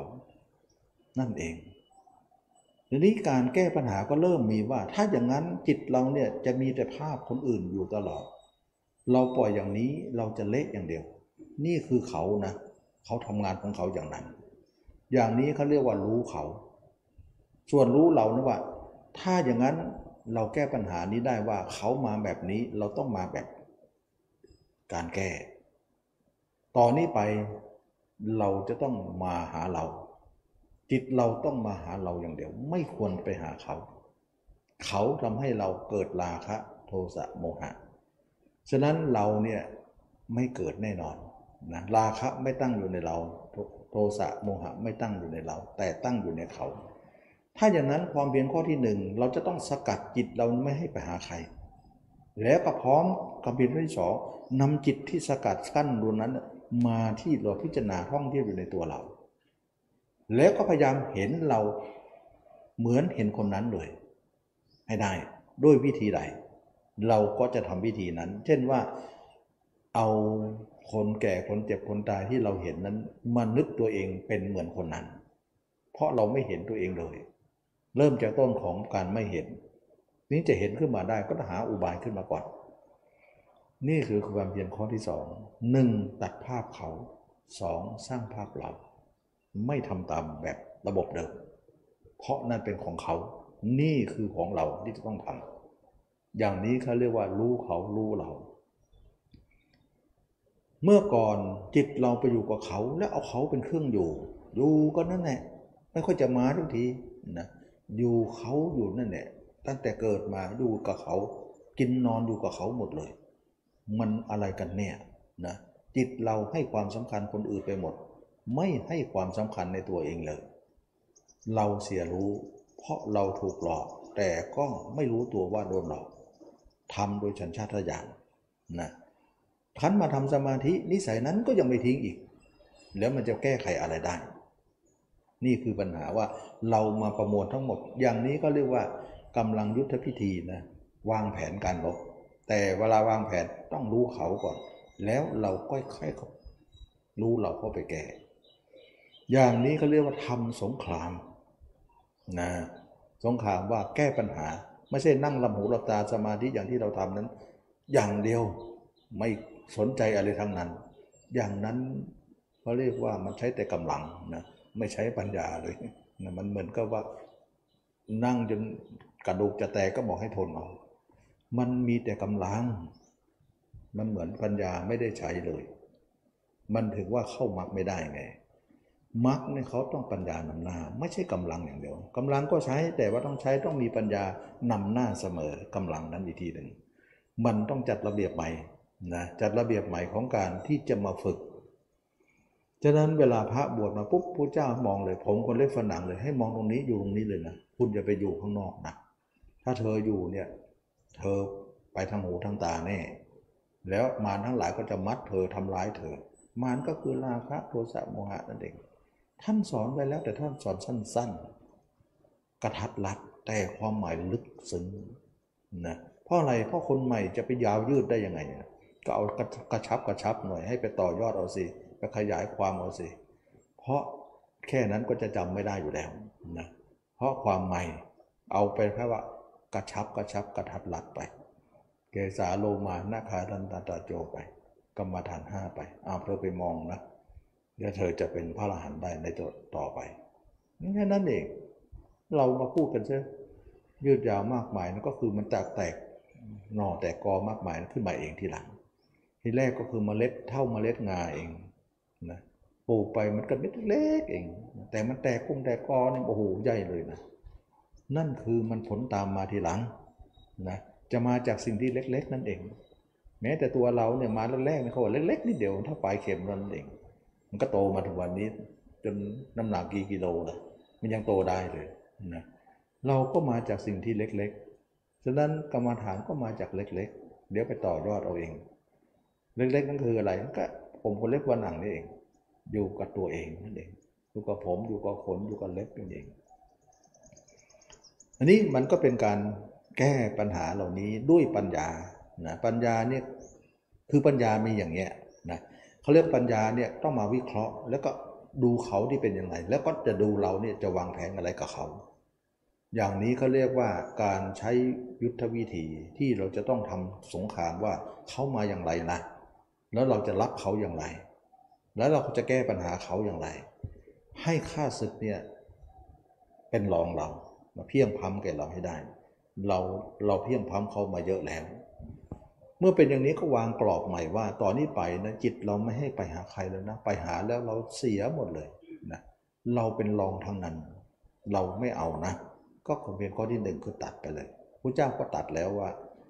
ให้เธอมองผมคนเล็บผนัง ให้ตัดคนอื่นซะอย่าไปมองนะถ้าเธออยู่ตรงนี้เนี่ยจิตของเธอก็ไม่ไปทางหูทางตา นั่นเองมาตัดนะตัดจิตเราไม่ให้ไปหาใคร ถ้าไม่มองก็ไปแล้วนั่นเอง เมื่อเป็นอย่างนี้แล้วเนี่ยเราก็เข้าสู่ความเพียรข้อที่สองมาดูตัวเองนะเมื่อตัดแล้วก็มาดูตัวเองว่าตัวเองเป็นมีรูปลักษณ์อย่างไร นึกไม่ออกมองไม่เห็นก็สร้างภาพขึ้นมาด้วยสัญญา ว่าเราเคยจำใครได้เห็นใครได้ก็นึกถึงตัวเองเป็นเหมือนคนนั้น สัญญาอันนี้จะสัญญามรณะสัญญาอสุภาสัญญาอันนี้จะสัญญาปหานสัญญาอาเลปฏิกูลสัญญาเยอะแยะไปหมดสัญญาที่พระเจ้ากล่าวไว้สัญญาสิบประการ สัญญามากกว่านั้นน้อยกว่านั้นก็มีในหลายแง่มุม หลายพระสูตรเนี่ยจ่าสัญญาไม่เท่ากันเลย มากมายนะอันนี้ก็คือว่าสัญญาคือความทรงจำที่เราจำจากคน อื่นมาว่าคนอื่นเคยเป็นยังไง เราก็เห็นตับไตไส้พุงของมนุษย์ไหมเห็นมนุษย์ตายแล้วเน่าไหมเห็นอืดไหมเห็นคนสวยๆแล้วตายแล้วมันเน่าเป็นยังไง เคยเห็นไหมนะคนหล่อๆตายแล้วเน่าเป็นยังไง เราก็เป็นเหมือนคนนั้นแหละนึกตัวเองเป็นมานึกถึงตัวเองก็ปาลบไป มันก็เป็นอุบายนั่นเองนะเดินไปก็เหมือนตัวเองเป็นหนบศพเดินนั่งก็ดีนอนก็ดีนึกอย่างนี้น้ำตามันจะออกทันทีเลยร้องไห้เสียใจว่า คือไม่ได้เสียใจนะร้องไห้ปิติใจ อยากจะไม่ใช้คำว่าเสียใจนะร้องไห้สังเวชใจดีกว่าสังเวชเขาเรียกว่าธรรมะสังเวชนั่นเองถ้าถ้าถ้าใครได้ทำนะก็จะเกิดธรรมะสังเวชนี้ มันเห็นตัวเองแล้วมันสังเวชตัวเอง สังเวชทั้งหลายทำทั้งหลายว่า เราไม่มีเลยเราจะต้องตายเหรอเรามีแค่นี้เหรอเรามีไม่มีอะไรที่น่ารักเลยหรือเราไม่มีอะไรที่ เราจะต้องตายหรอมันพูดอย่างนั้นแต่ย้ำอยู่นั่นแหละมันทำให้น้ำตาเราเล็กออกมา โอ้ เอาน้ำตาตัวเองออกได้เนี่ยไม่ใช่ธรรมดา แสดงว่าอิทธิพลจิตไม่ใช่ธรรมดาแค่นึกหลอกๆนั่นเอง นึกด้วยอุบายนี่ทำให้น้ำตาเราเล็ดออกมาได้ แล้วสิ่งที่หลอกหรือนึกนั้นเป็นอุบายก็จริง แต่ความจริงก็เป็นตามๆนั้นด้วย ในอนาคตว่าเราต้องเป็นจริง มันอยู่จำนวนด้วยเหตุผลตรงที่ว่า อนาคตมันจะเป็นอย่างที่เรานึกนี่แหละ แต่ตอนนี้มันยังไม่เป็นนะแต่มันมันจะเป็นในอนาคต ซึ่งเราก็ยอมรับนะจิตเองก็ยอมยอมรับขึ้นมา มันก็เลยร้องไห้นะร้องไห้ปีติใจแล้วก็เจือด้วยสังเวชบางคนน้ำตาตื้นก็จะร้องมากภูมิฝายไปหมดบางคนน้ำตาลึกก็ร้องเหมือนกัน แต่ก็ไม่มากนักนะแต่ก็ทำให้เราได้สะดุดใจเราสังเกตไหมเมื่อใดจิตเราเห็นตัวเองโดยลักษณะอุบายที่แหลมลึกเนี่ย ทำให้เราน้ำตาเล็ดมันขณะนั้นมันยอมหมดเลยจิตเรานะยอมแล้วยอมแล้ว ไม่อยากทำความชั่วแล้ว อยากจะทำความดีแล้ว มันพอใจ แต่อย่านอนใจนะว่ามันยอมเมื่อตอนนี้เดี๋ยวมันยังดื้ออยู่นะไอ้ดื้อมันยังเยอะอยู่ มันมันมันชั่วขนาดแต่เราก็รับรู้มันไปก่อนเออเจ้ายอมก็ดีนะ แต่ข้าก็ไม่ไว่าจเจ้าหรอกเพราะเจ้าเนี่ยยังพลิกแพงอยู่นะยังยังยังไปไปมามายังไม่แน่นอนนะ ทีนี้เราก็มาดูตรงที่ว่าอะไรที่ความไม่แน่นอนมันนะเกิดขึ้น เราสังเกตว่าเมื่อใดภาพเราหาย เราไม่ตั้งอุบายใด เราไม่ตั้งอุบายนั้นไว้ ภาพเราก็เริ่มหลุดละเมื่อหลุดปุ๊บภาพคนอื่นแทรกละแทรกมาปุ๊บมันแปรปรวนเลย โอ้ยเรารู้ธรรมชาตินี้ว่า ปรากฏว่าจิตเราเนี่ยหลุดจากภาพตัวเองไม่ได้เลย อากุศลขึ้นทันทีเลย อ๋อ ถ้าอย่างนั้นเรารู้เลยว่า หลุดเห็นตัวเองแล้วต้องรักษา ถ้าไม่รักษามันหลุดทำอื่นแทรกทันทีเลย แค่วินาทีหรือนาทีหนึ่งเท่านั้นเองเป็นเรื่องเลย ฉะนั้นจึงรู้ด้วยสัญชาติตัวเองว่า โอ้การรักษาต้องตามติดเลยนะ มันก็เป็นความเพียรข้อที่สามพอดีเลย การรักษาภาพตัวเองทำให้เรารักษาทำนั้นไว้ ไม่ให้ไปอื่น ฉะนั้นนักปฏิบัติเวลากำหนดไปเนี่ยต้องรู้ว่าทำใดหนอที่เราเกิดขึ้นเนี่ยเกิดขึ้นด้วยเหตุผลใดหนอนะว่า เช่นว่าธรรมนี้เกิดขึ้นโดยการที่เราใส่ใจในอุบายที่แยบขาย เห็นตัวเองเป็นอสุภะอยู่ เห็นตัวเองเป็นตัวหนอนชนชัยอยู่ นึกแล้วน้ำตามันจะเล็ด หรือนึกถึงกระดูกตัวเอง เห็นตัวเองเป็นโครงกระดูก หรือกระดูกไม้กระดูกมือกระดูกขาแข้งอะไรก็แล้วแต่เห็นน้อยๆก็ได้ นึกแล้วเนี่ยน้ำตาเล็ดออกมา เราถือว่าการเห็นแล้วน้ำตาเล็ดเหมือนนั่นเป็นการเกิดของธรรมนะธรรมะเกิดขึ้นแล้วนะรู้สึกว่าใจของเราอ่อนโยน แต่ไม่อ่อนแอนะเขาเรียกว่าอ่อนโยนลง เมื่อก่อนดูเหมือนว่าจิตเราแข็งกระด้าง หยาบโลน แข็งกระด้าง ดื้อดึง ไม่อ่อนนะ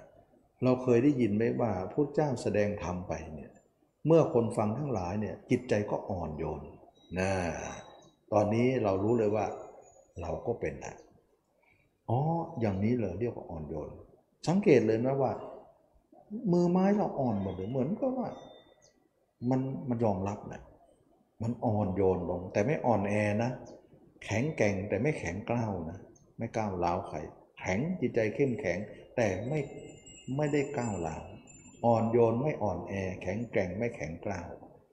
รู้สึกว่าเราทำขึ้นมานั้น เป็นแหล่งบ่อเกิดของธรรม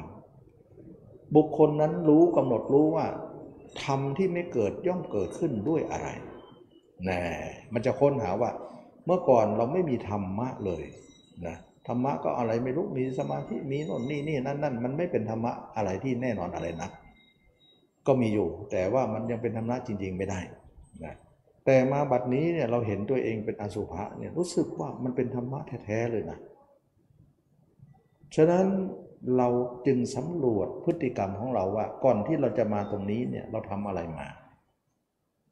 นะได้ความว่าหนึ่งก่อนที่เราจะมาตรงนี้จุดตรงนี้ได้เนี่ย หนึ่งคือเลยเราเคยเราก่อนที่เราจะมาตรงนี้หนึ่งการครบของเรานะคบของเราก็คือการพบปะของเรากับคนที่รู้เรื่องนี้ เขาเรียกว่าสัตบุรุษก็คือกูบาอาจารย์ทั้งหลายที่ท่านรู้เรื่องนี้ เป็นสาเหตุหนึ่งว่าเรามาถึงตรงนี้ได้ เพราะเราครบคนเป็นคบคนถูกคนเท่านั้นเอง ก็คือคบครูบาอาจารย์คบผู้รู้ทางเรื่องมรรค ประการที่นี้เนี่ยประการที่หนึ่งคือการคบสัตบุรุษนั่นเองสัพพลิสูสังเสวะนั่นเองนะเป็นเหตุเป็นปัจจัยหนึ่งที่เรามาตรงนี้ได้ นี่เป็นเหตุผลข้อที่หนึ่งเหตุผลข้อที่สองเมื่อเราครบคนคนนั้นแล้ว คนนั้นก็บอกกล่าวธรรมะให้เราฟังนะเมื่อเราฟังแล้วก็เข้าใจ การฟังนั้นเขาเรียกว่าสัทธรรมสวนะแปลว่าการฟังธรรมของท่านก็เกิดขึ้น เมื่อเกิดขึ้นแล้วท่านก็แนะวิธีให้เรา ก็เป็นเหตุผลข้อที่สองว่าเรามาเข้ามาสู่ธรรมตรงนี้ได้เพราะอะไรนะเหตุผลข้อที่สามธรรมะที่เราเกิดขึ้นเนี่ยเรากำหนดรู้ว่าธรรมะการเกิดของเราเกิดขึ้นเนี่ยมาจากประการหนึ่งก็คือว่า ท่านบอกว่าเวลาทำความเพียรเนี่ยต้องมีอุบายนะ ต้องมีโยนิโสมนสิการนะ ต้องทำอุบายให้แยบคายอยู่เสมอ นึกตัวเองเน่าบ้างอืดบ้าง นึกตัวเองเป็นตัวหนอนบ้าง นึกตัวเองเป็นโครงกระดูกบ้าง เราก็ลองมานึกดู อย่างนี้แหละเขาเรียกว่า เราก็ทำโยนิโสมนสิการ โยนิโสมนสิการนั่นเองเป็นเหตุผลข้อที่สามนะเป็นเหตุผลข้อที่สามทำให้เราทำทำให้เราเกิดธรรมะขึ้นมา เหตุผลข้อที่สี่ ธรรมานุธรรมะปฏิปตินะธรรมานุธรรมะปฏิปติหมายถึงว่า เมื่อเราปฏิบัติแล้วก็รู้เห็นขึ้นมา ก็สมควรแก่ธรรมที่เรารู้เขาเรียกว่า สมควรแก่ธรรมนั้น เพื่อเราอินทรีย์อยู่ขนาดนี้เนี่ยเรากำลังปฏิบัติใหม่ ก็ได้เท่านี้ขึ้นมากำลังเราได้แค่นี้การเห็นเราได้แค่นี้ มีความรู้เห็นธรรมได้แค่นี้ จึงเรียกว่า ธรรมะนะ ธรรมานุธรรมะปฏิปติ หมายถึงปฏิบัติสมควรแก่ฐานะของคนนั้น ปฏิบัติขึ้นมาได้เท่านั้นสี่ข้อนะครบสัตบุรุษ ฟังธรรมของท่าน โยนิโสมนสิการธรรมานุธรรมะปฏิปตินะมันมีเหตุผลว่าความเกิดของธรรมเกิดขึ้นด้วยสี่ประการนี้ เห็นไหม ไม่น่าเชื่อว่า แสดงว่าเห็นตัวเองแล้วรู้สึกน้ำตาเล็ดออกมา รู้สึกร้องไห้นั่นหมายถึงธรรมะเกิดขึ้น สังเกตว่ารู้สึกมันมันเป็นธรรมะอะนะอันนี้เองจึงว่าธรรมะเราเกิดขึ้นด้วยเหตุผลสี่ประการนี้ แต่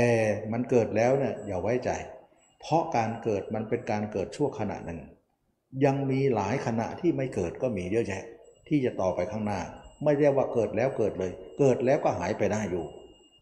นักปฏิบัติก็รู้ฝ่ายเกิดก่อนว่า การเกิดขึ้นเกิดด้วยเหตุผลนี้ แต่ต่อมาอยู่ต่อมาเนี่ยเรารักษาภาพนั้นไว้ แต่มันหลุดนะมันหลุดบ้างมันหล่นบ้าง มันไปอื่นบ้าง เพราะขบวนการของเราเนี่ยยังยังยังจะต้องปฏิบัติมันยังใหม่อยู่นะมันก็ไม่ใช่ยืนอยู่จุดนั้นได้จุดเดียว เพียงแต่วันหนึ่งเวลาหนึ่งเรายืนจุดนั้นได้ แต่วันต่อไปในเวลาต่อไปอาจจะหลุดจากตรงนั้นไป เมื่อจิตเราหลุดออกจากภาพตัวเอง ภาพคนอื่นแทรกขึ้นมา การร้องไห้เราหยุดเลย ไม่ลองแล้วหน้าแห้งแล้วแล้วแยกเขี้ยวด้วยนะจะโกรธใครเป็นแล้วเนี่ยจะเริ่มเอาเรื่องอีกแล้ว เมื่อกี้จิตอ่อโยนเดี๋ยวนี้จะแข็งอีกแล้ว เราก็เริ่มรู้ว่าธรรมะเกิดขึ้นได้อย่างไร เกิดขึ้นแล้วตั้งอยู่อย่างไร และตั้งอยู่แล้วเนี่ยธรรมะเราเสื่อมด้วยเหตุผลใดนะมันก็รู้ได้ว่าความเกิดขึ้นและความเสื่อมไปของการทำนั้นเขาเรียกว่าความเกิดและความดับนั่นเองไม่ได้เห็นแบบเกิดดับเกิดดับเกิดดับไม่ใช่ นี่ความเห็นเกิดดับมันเป็นอย่างนี้ ความเห็นเกิดความธรรมะเกิดขึ้นนี้เกิดขึ้นอย่างที่สี่ประการนั้น แต่ถ้าดับไปเนี่ยดับด้วยเหตุผลใด ดับด้วยเหตุผลอะไร ข้อที่หนึ่งก็คือว่า มาจากการที่ได้ยินได้ฟังจากคนอื่นมานะได้ยินได้ฟังจากคนอื่นที่ไม่ใช่สัตบุรุษนะไม่ใช่สัตบุรุษ เป็นอสัตบุรุษนะได้ได้ยินได้ฟังหมายถึงว่าตาเห็นรูปหูได้ยินเสียง คนนั้นพูดอย่างนั้นคนนี้ว่าจิตเราก็เลยหลุดตัวเองไปเลย จิตเราก็เลยหลุดภาพตัวเองไป มีแต่ภาพคนอื่นขึ้นมาเลย ตากระทบรูปหูก็ยินเสียงจมูกได้กลิ่นเขาเรียกว่ามันเป็นอาสัตบุรุษไปแล้ว เมื่อเป็นอย่างนั้นก็อาสัตธรรมก็ตามมานะธรรมะที่ไม่เป็นธรรมะเป็นโลกก็ตามมา ไม่ใช่สัตธรรมสมถะธรรมสวนะแล้ว แล้วก็อโยนิโสมนสิการแล้ว ไม่ใช่โยนิโสแล้ว เป็นอโยนิโสมนสิการ เอาวายที่ไม่แยกภายเลยเข้ามาละคิดโน่นคิดนี่ไปสลับพัดร้องไห้เมื่อกี้แห้งแล้วน้ำตาหายไปแล้ว เห็นไหมมันเป็นชั่ววูบไปวูบไปวูบมาแต่เราให้กำหนดรู้ความเกิดและความดับของธรรมได้ แล้วต่อมาก็คือธรรมะปฏิปฏิก็ไม่มีแล้วมีแต่โลกเต็มๆมันก็จะเป็นเรื่องของการตรงข้ามกับสี่ข้อนั้นหมดเลย แสดงว่าตัวเองเป็นที่มาของสี่ข้อที่ดี คนอื่นเป็นที่มาของสี่ข้อที่ไม่ดีเลย นั่นคือธรรมที่ฝ่ายดับ ฝ่ายเกิดและฝ่ายดับ ท่านจึงกล่าวในสติปัฏฐานสูตรว่า ความเกิดของธรรมคือความเกิดแห่งโยนิโส ความดับของธรรมคือความดับแห่งโยนิโส เห็นไหม นี่คือการเกิดของธรรมนะ ฉะนั้นถ้าใครไปดูเรื่องของสติปัฏฐานสูตรเนี่ยท่านจะบอกความเกิดความดับ 4 ข้อเลยนะข้อนี้เป็นข้อที่ 4 ความเกิดของธรรมคือความเกิดโยนิโส ความดับของธรรมคือความดับของอของโยนิโสก็คืออโยนิโสนั่นเอง แสดงว่าโยนิโสก็คือนึกถึงตัวเองเป็นอาสุภะนั่นเขาเรียกว่าโยนิโสนะถ้านึกคนอื่นเป็นอะหมดเลยอะโยนิโสฉะนั้นความดับของธรรมคือความดับของโยนิโสเป็นอาโยนิโสไป อันนี้ก็เป็นเรื่องของการเห็นว่าธรรมะเกิดขึ้นด้วยโยนิโส ธรรมะจะดับไปด้วยอโยนิโส เรารู้อย่างนี้ก็วันหลังก็ทำฝ่ายเกิดไว้มาก ๆก็แล้วกัน ฝ่ายดับเนี่ยมันมีขึ้นมาก็ให้มันน้อยหน่อย มันมีอยู่แล้วนะแต่ให้มันมีสั้นๆ อย่าไปให้มันยาวนักนะแต่ให้เราเนี่ยยาวๆหน่อยเพื่อจะได้ความเจริญมากขึ้นนะแต่เขาเนี่ยมันมีช่วงครั้งช่วงคราวก็รีบตัดซะนะไฟลุกน้อยก็รีบดับเลย มันจะไม่กองโต ถ้ามันปล่อยโตๆแล้วน้ำขันเดียวเอาไม่อยู่แล้ว เราก็จะกุ้มใจร้อนรุ่มไปหมดวันนั้น นี่คือปัญหาที่เราปล่อยไฟกองใหญ่เกินไปนะฉะนั้นทุกคนก็รู้ว่าไฟเราก็ยังไม่มอดนัก เดี๋ยวกองเล็กกองใหญ่มันยังมีอยู่นะฝ่ายเกิดของธรรมก็มีฝ่ายดับของธรรมในสติปัฏฐานสี่แล้วก็ขอย้อนนิดหนึ่งว่าพูดค้างไว้เมื่อกี้บางคนก็จะสงสัยว่าในสติปัฏฐานสี่นั้นพระเจ้ากล่าวความเกิดความดับไว้อย่างไร นะอันนี้เป็นข้อที่สี่นะ ความเกิดของธรรมคือความเกิดของโยนิโส ความดับของธรรมคือความดับนิโส แล้วข้อที่สามสามข้อนั้นนะเป็นยังไง เอาข้อที่หนึ่งก่อนกันแล้วกัน ว่าพระเจ้ากล่าวว่า พิจารณากายในกายนะฉะนั้นความเกิดของกายคือความเกิดของอาหาร ความดับของกายคือความดับของอาหาร กายนี้ตั้งอยู่ได้เพราะอาหาร ถ้าอาหารไม่มีกายนี้ก็แตกดับนั่นเอง จึงเรียกว่าความเกิดความดับข้อที่หนึ่งก็คือกายในกายนะฉะนั้นกายในกายเนี่ยความดับความเกิดนั้นมาจากอาหาร อันนี้เวทนาล่ะความเกิดของเวทนาคือความเกิดแห่งผัสสะความดับของเวทนาคือความดับแห่งผัสสะเมื่อใดจิตเราออกไปทางตาไปหารูป หูไปหาเสียง จมูกหากินลิ้นหารสกายถูกต้นทบัตใจไปหาอารมณ์เขาเรียกว่าไปเมื่อไหร่ความเกิดแห่งปัสสะก็เกิดเมื่อนั้น จึงทำให้เรามีเวทนาขึ้น แสดงว่าความเกิดของเวทนาคือความเกิดแห่งผัสสะหรือสัมผัสนั่นเองตาสัมผัสรูปหูดีสัมผัสเสียงจมูกสัมผัสกลิ่นลิ้นสัมผัสรสแสดงว่าจิตออกนั่นเองเป็นที่ตั้งของเวทนา ถ้าไม่ออกเวทนาก็ดับไปนั่นเอง นะความดับของเวทนาก็คือมันไม่ออก ไม่ออกก็มีทางเดียวก็คืออยู่ผมอยู่ขนอยู่เล็บอยู่ฟันอยู่หนังดูอาการสารลูกออกก็จะไม่ออก ถ้าไม่อยู่ก็ออกนั่นเอง ถ้าอยู่ถ้าอยู่ก็ดับเวทนา ถ้าไม่อยู่ก็เวทนาเกิดแล้วนั่นเองนะก็ขอรู้ขอให้รู้ตรงนี้ว่า ความเกิดของเวทนาคือความเกิดแห่งปัสสะนะความดับของเวทนาคือความดับแห่งปัสสะ อันนี้คือสติปัฏฐาน 4 ข้อที่ 2 สติปัฏฐาน 4 ข้อที่ 3 ก็คือว่าหมวดจิตนะความเกิดของจิตคือความเกิดแห่งนามรูป ความดับของจิตคือความดับแห่งนามรูปฉะนั้นถ้าพูดอย่างนี้เนี่ยมันไปตรงกับที่ว่า ความเกิดของวิญญาณคือความเกิดของนามรูป ความดับของวิญญาณคือความดับของนามรูป ฉะนั้นจิตกับวิญญาณนั้นมาแทนกันนะเป็นความหมายเดียวกันนะฉะนั้นหมายถึงว่าจิตเนี่ยในสติปัฏฐานสี่หมายถึงว่าเราต้องดับที่วิญญาณ ส่วนจิตไม่ต้องดับนะดับวิญญาณของจิต แต่ไม่ใช่ดับจิตนั้น หลายคนไม่เข้าใจว่า จิตก็สัตว์ว่าจิตที่ไม่ใช่ของเรา มันพูดอย่างนั้นมันมันยังกำกวมอยู่นะ มันยังไม่ชัดแจ้งนะฉะนั้นจิตเนี่ยมันต้องมีคำว่า คือจิตกับวิญญาณเนี่ยมันมาด้วยกัน เหมือนข้าวเปลือกกับข้าวสารมาด้วยกัน ฉะนั้นเราต้องกระเทาะเปลือกมันออกเหลือข้าวสารไว้คือเม็ดเดียวกันนั่นแหละ แต่เอาเปลือกออกซะจิตนั่นแหละกับวิญญาณมาด้วยกันก็เหมือนเขาวเปลือกกับข้าวสาร แต่เราเอาวิญญาณมันออกซะเหลือแต่จิตที่ไม่มีวิญญาณ ไม่ใช่ทำลายจิตทั้งหมดเลย นะบางคนบอกจิตก็ทำลายซะไม่ใช่ของเรา ถ้างั้นพระอรหันต์ก็ไม่มีจิตดิพุทธเจ้าก็ไม่มีจิตดิแล้วท่านจะเป็นอยู่ยังไงอะพระอรหันต์ไม่มีจิตมีแต่วิญญาณท่านไม่มี จิตของท่านทุกคนเนี่ยไม่ต้องไปทำลายนะทำลายวิญญาณของจิต ก็เลยพูดอยู่เสมอนะแต่คนไม่เข้าใจแล้วก็พูดไปเลยเพราะพุทธเจ้าเนี่ยย่อไว้ว่า จิตสักแต่ว่าจิตนั้นเป็นคำพูดที่ย่อ เราต้องไปดูลึกกว่านั้นว่าพุทธเจ้หมายความว่าอย่างไงในจิตนั้น ก็หมายถึงวิญญาณ เพราะความเกิดของจิตคือความเกิดของนามรูป ความดับของจิตคือความดับของนามรูป ฉะนั้นท่านหมายถึงวิญญาณของจิตนะแล้วการเกิดของวิญญาณเป็นยังไง และการดับของวิญญาณเป็นยังไง ถ้าพูดถึงว่าจิตนั้นหมายถึงวิญญาณนั้น และความเกิดของวิญญาณเป็นยังไงล่ะ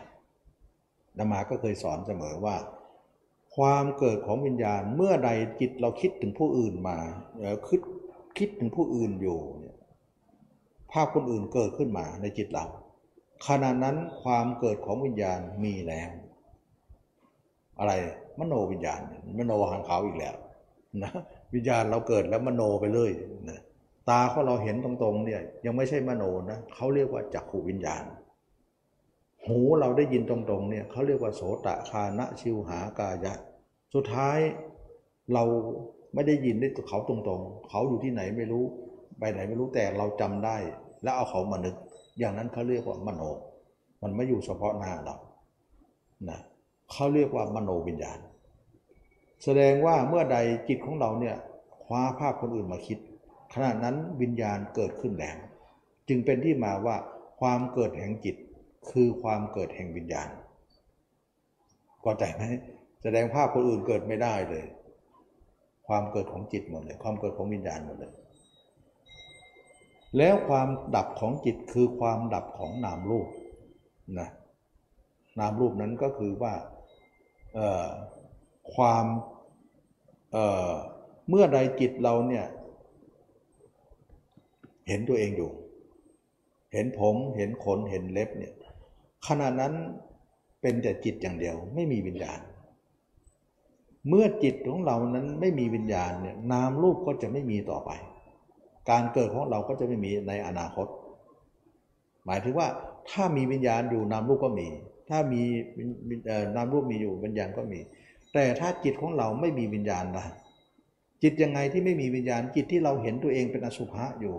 เห็นตัวเองเน่าอยู่ เห็นตัวเองเป็นกระดูกอยู่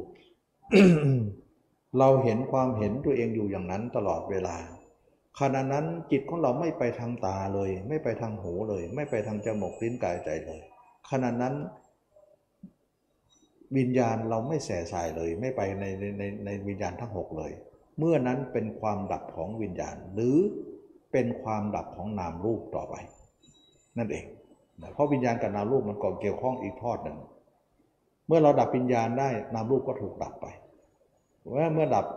วิญญาณไม่ได้นามรูปก็เกิดต่อไป อันนี้ก็เป็นเรื่องที่ลึกที่เราฟังก็ยังงงๆอยู่ แต่ไม่เป็นไรนะก็ค่อยๆรู้ไป เดี๋ยวเราจะรู้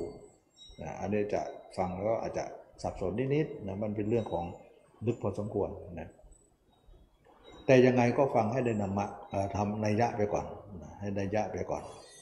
ส่วนธรรมนั้นก็พูดแล้วว่า ความเกิดของธรรมคือความเกิดแห่งโยนิโส ความดับของธรรมคือความดับแห่งโยนิโส ชัดเจนนะดังนั้นสี่ข้อเนี่ยกายคืออาหารไงเวทนาคือผัสสะไงจิตคือ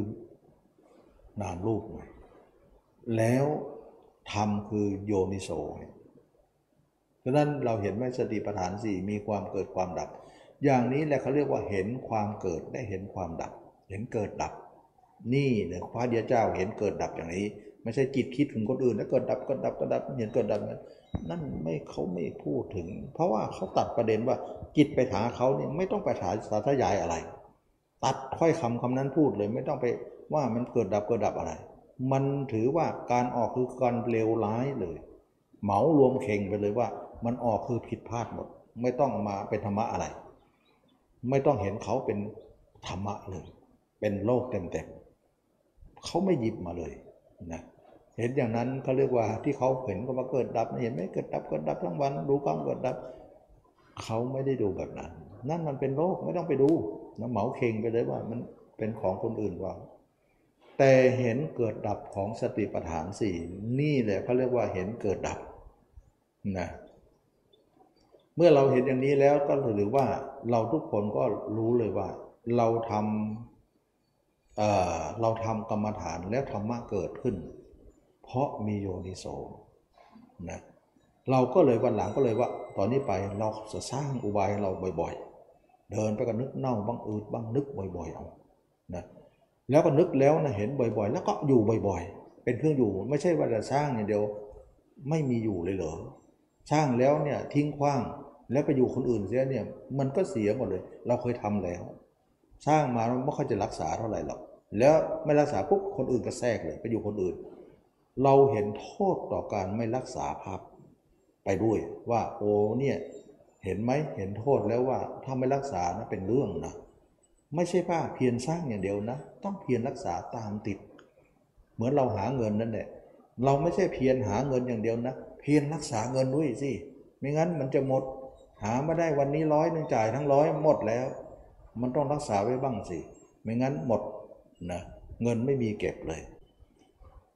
เราก็ต้องไปด้วยกันกับการหาแล้วก็รักษาด้วย คือการสร้างกับการรักษาต้องไปคู่กัน การรักษาเป็นการรักษาให้ทำนั้นไม่ให้เสื่อมไป เงินนั้นไม่ให้ลดลงไป จ่ายน้อยแต่รักษาไว้มากกว่าอย่างเงี้ยมันก็จะทำให้เงินก้อนใหญ่ขึ้น เราเพียงแต่สร้างหรือเพียงแต่หาเงินแต่ไม่รักษาตัวเงินเลย เราก็จนอย่างวันยังค่ำนะเราก็ไม่มีเก็บเลยนะใช้จริงก็จริง แต่ใช้ก็ให้น้อยหน่อย แต่การเก็บก็ให้มากหน่อย เพื่อเราจะสำรองไว้เมื่อใช้จ่ายอะไรที่มันมี เราก็จะนำมาใช้ นี่ก็เป็นเรื่องของการที่ว่าขยันหา แต่ไม่ขยันเก็บเนี่ยมันก็ไม่ดีไม่ดี เหมือนขยันภาวนา แต่ไม่ขยันต่อการรักษา มันไม่ได้มันต้องคู่กันนะฉะนั้นจึงว่าความเพียรข้อที่สามจึงว่าเพียรรักษา ความเพียรข้อที่สี่นะปิดอายตนะนะเท่าที่เกิดมาเนี่ยถ้าเราเกิดมาเนี่ยเราเปิดอายตนะมาตลอด เราต้องปิดแล้วล่ะไม่ปิดเราดีไม่ได้งานนี้เราถือว่าการเปิดนั้นเป็นการเปิดประตูไปหาคนอื่นเป็นความผิดพลาด ตาหูจมูกลิ้นกายใจจะปิดได้อย่างไร ในเมื่อมันเปิดอยู่พุทธเจ้าก็ไม่ได้สอนว่าทำลายตาให้บอดซะหูให้หนวกซะนะจะได้ไม่จะได้ปิดได้ไม่ได้ทำอย่างนั้นพุทธเจ้าสอนให้ดับด้วยปัญญา ไม่ได้ดับด้วยการทำลายตาให้บอดหูให้หนวกอย่างนั้น ตาเราต้องใช้อยู่เหมือนกัน หูเราก็ต้องใช้แต่ทำลายยังไงไม่ให้มันออกละก็ทำลายด้วยปัญญา นะปัญญาหรือว่าพุทธเจ้าก็สอนไปแล้วว่า ถ้าเธอเอาจิตไว้ที่ผมขนเล็บฟันหนัง ไว้ที่อาการ 32 หรืออุบายใดที่เราตั้งไว้ เมื่อใดจิตเราตั้งอยู่ในอุบายนั้นไว้ ขณะนั้นจิตเราก็ไม่ออกทางหูทางตาการปิดหูปิดตาก็เกิดขึ้นแล้ว แค่นี้เองเท่ากับว่าเราเกาะตัวเองไว้ ขณะนั้นจิตเราก็ไม่ออกทั้งทั้งที่มันเปิดอยู่เข้าใจไหม ไม่ไม่ออกนี่หมายถึงว่า ตาปิดหูปิดนะ ตานั้นเปิดอยู่ แต่หูก็เปิดอยู่ แต่เราไม่ออกก็ถือว่าเปิดก็เหมือนปิด เหมือนศาลาหลังนี้เนี่ยมีประตูมีหน้าต่างนะถ้าเราไม่ออกถึงประตูเปิดอยู่ก็ถือว่าปิด เรียกประตูปิดได้เหมือนกัน เพราะอะไรเพราะมันเปิดอยู่แต่เราไม่ออก ก็เท่ากับมันปิดอยู่ เรียกได้แล้วนะฉะนั้นไม่จำเป็นต้องมีบานมาปิดหรอก เพียงแต่เราไม่ออกประตูนั้นก็โมฆะแล้ว เข้าใจไหมจิตของเราเห็นตัวเองอยู่รักษาภาพตัวเองอยู่เมื่อใดเราสังเกตว่าจิตเราเห็นตัวเองอยู่ขณะนั้นเราปิดแล้วนะภาพเราปรากฏถือว่าปิด ภาพเขาปรากฏถือว่าเปิด เอาอย่างนี้กันแล้วรักก็ปิดแล้วก็เปิดไป ดูตรงนี้ก็รู้แล้วว่ามันเปิดหรือมันปิด ภาพเขายังอยู่หรือเปล่านะภาพเราอะอยู่เออปิดอยู่ ภาพเขาเปิดเกิดหรือยังเกิดแล้วเอเปิดแล้วนะแค่นั้นแหละนะง่าย ๆว่าเราสังเกตตรงนี้ว่าเมื่อใดภาพเราคลองใจเราอยู่ภาพนั้นขณะนั้นเราปิดอัญตนะแล้วนะเมื่อใดภาพเราหลุดไปแล้ว ภาพนั้นไปแล้ว เปิดแล้วล่ะ เราก็พยายามปิดเสียอย่าเปิดบ่อยนะแต่ที่ผ่านมาเปิดตลอดเลย ตลอดการเปิดแล้วไม่พอนะไปด้วยนะ มันไม่ใช่เปิดที่สักแต่ว่าเปิดเปิดแล้วก็ไปด้วย แต่ตอนนี้สักแต่ว่าเปิดฉะนั้นความเพียรสี่ข้อขาดข้อหนึ่งข้อใดไม่ได้นะเหมือนสัตว์สี่ขานั่นเอง ขาดขาหนึ่งขาใดไม่ได้ไปไม่ค่อยได้ ไปก็กระเพกไป ฉะนั้นมันต้องครบทั้งสี่จึงว่าสมประทานสี่นั้นสี่ข้อจะบริหารงานไปนะ ความเพียรถูกต้องก็คือความเพียรตรงนี้ ถ้าใครผิดจากนี้ความเพียรนนั้นไม่ถูกต้องหมดฉะนั้นที่เราเพียรมาไม่ได้สี่ข้อนี้เลย ถือว่าความเพียรผิด บัดนี้เรามาทำอย่างนี้สี่ข้อ ถือว่าความเพียรถูก ฉะนั้นระหว่างผิดเนี่ยผลมันก็ผิดตาม ที่เคยมาอยู่มาแล้ว แต่บัดนี้เราถูกเนี่ยถูกก็เลยรู้สึกว่าเออมันถูกตามนะ แสดงว่ามันมีอิทธิพลเหมือนกันความเพียรนี้ ถ้าเพียรไม่ถูกที่ไม่ถูกวิธี เราก็ไม่ได้อะไรกับสิ่งนั้น แต่ถ้าถูกที่ถูกวิธีมันก็มีแต่ได้นะแสดงว่าใครๆก็ไม่ได้พูดว่าบางคนเราพูดเออบางคนพูดว่าเพี้ยนไปเหอะเดี๋ยวก็ได้เองอะมันไม่ใช่พูดอย่างนั้น เพี้ยนอะไรก็ได้อย่างนั้นเหรอไม่ใช่นะมันต้องเพี้ยนถูกด้วยนะนะเหมือนบางคนบอกว่าซับอยู่ในดินเนี่ยขุดไปเหอะเดี๋ยวก็ได้เองเนี่ยโอ้ขุดไปเลยก็เหนื่อยเปล่าสิ ขุดให้ทีก็มันแม่นหน่อยสินะ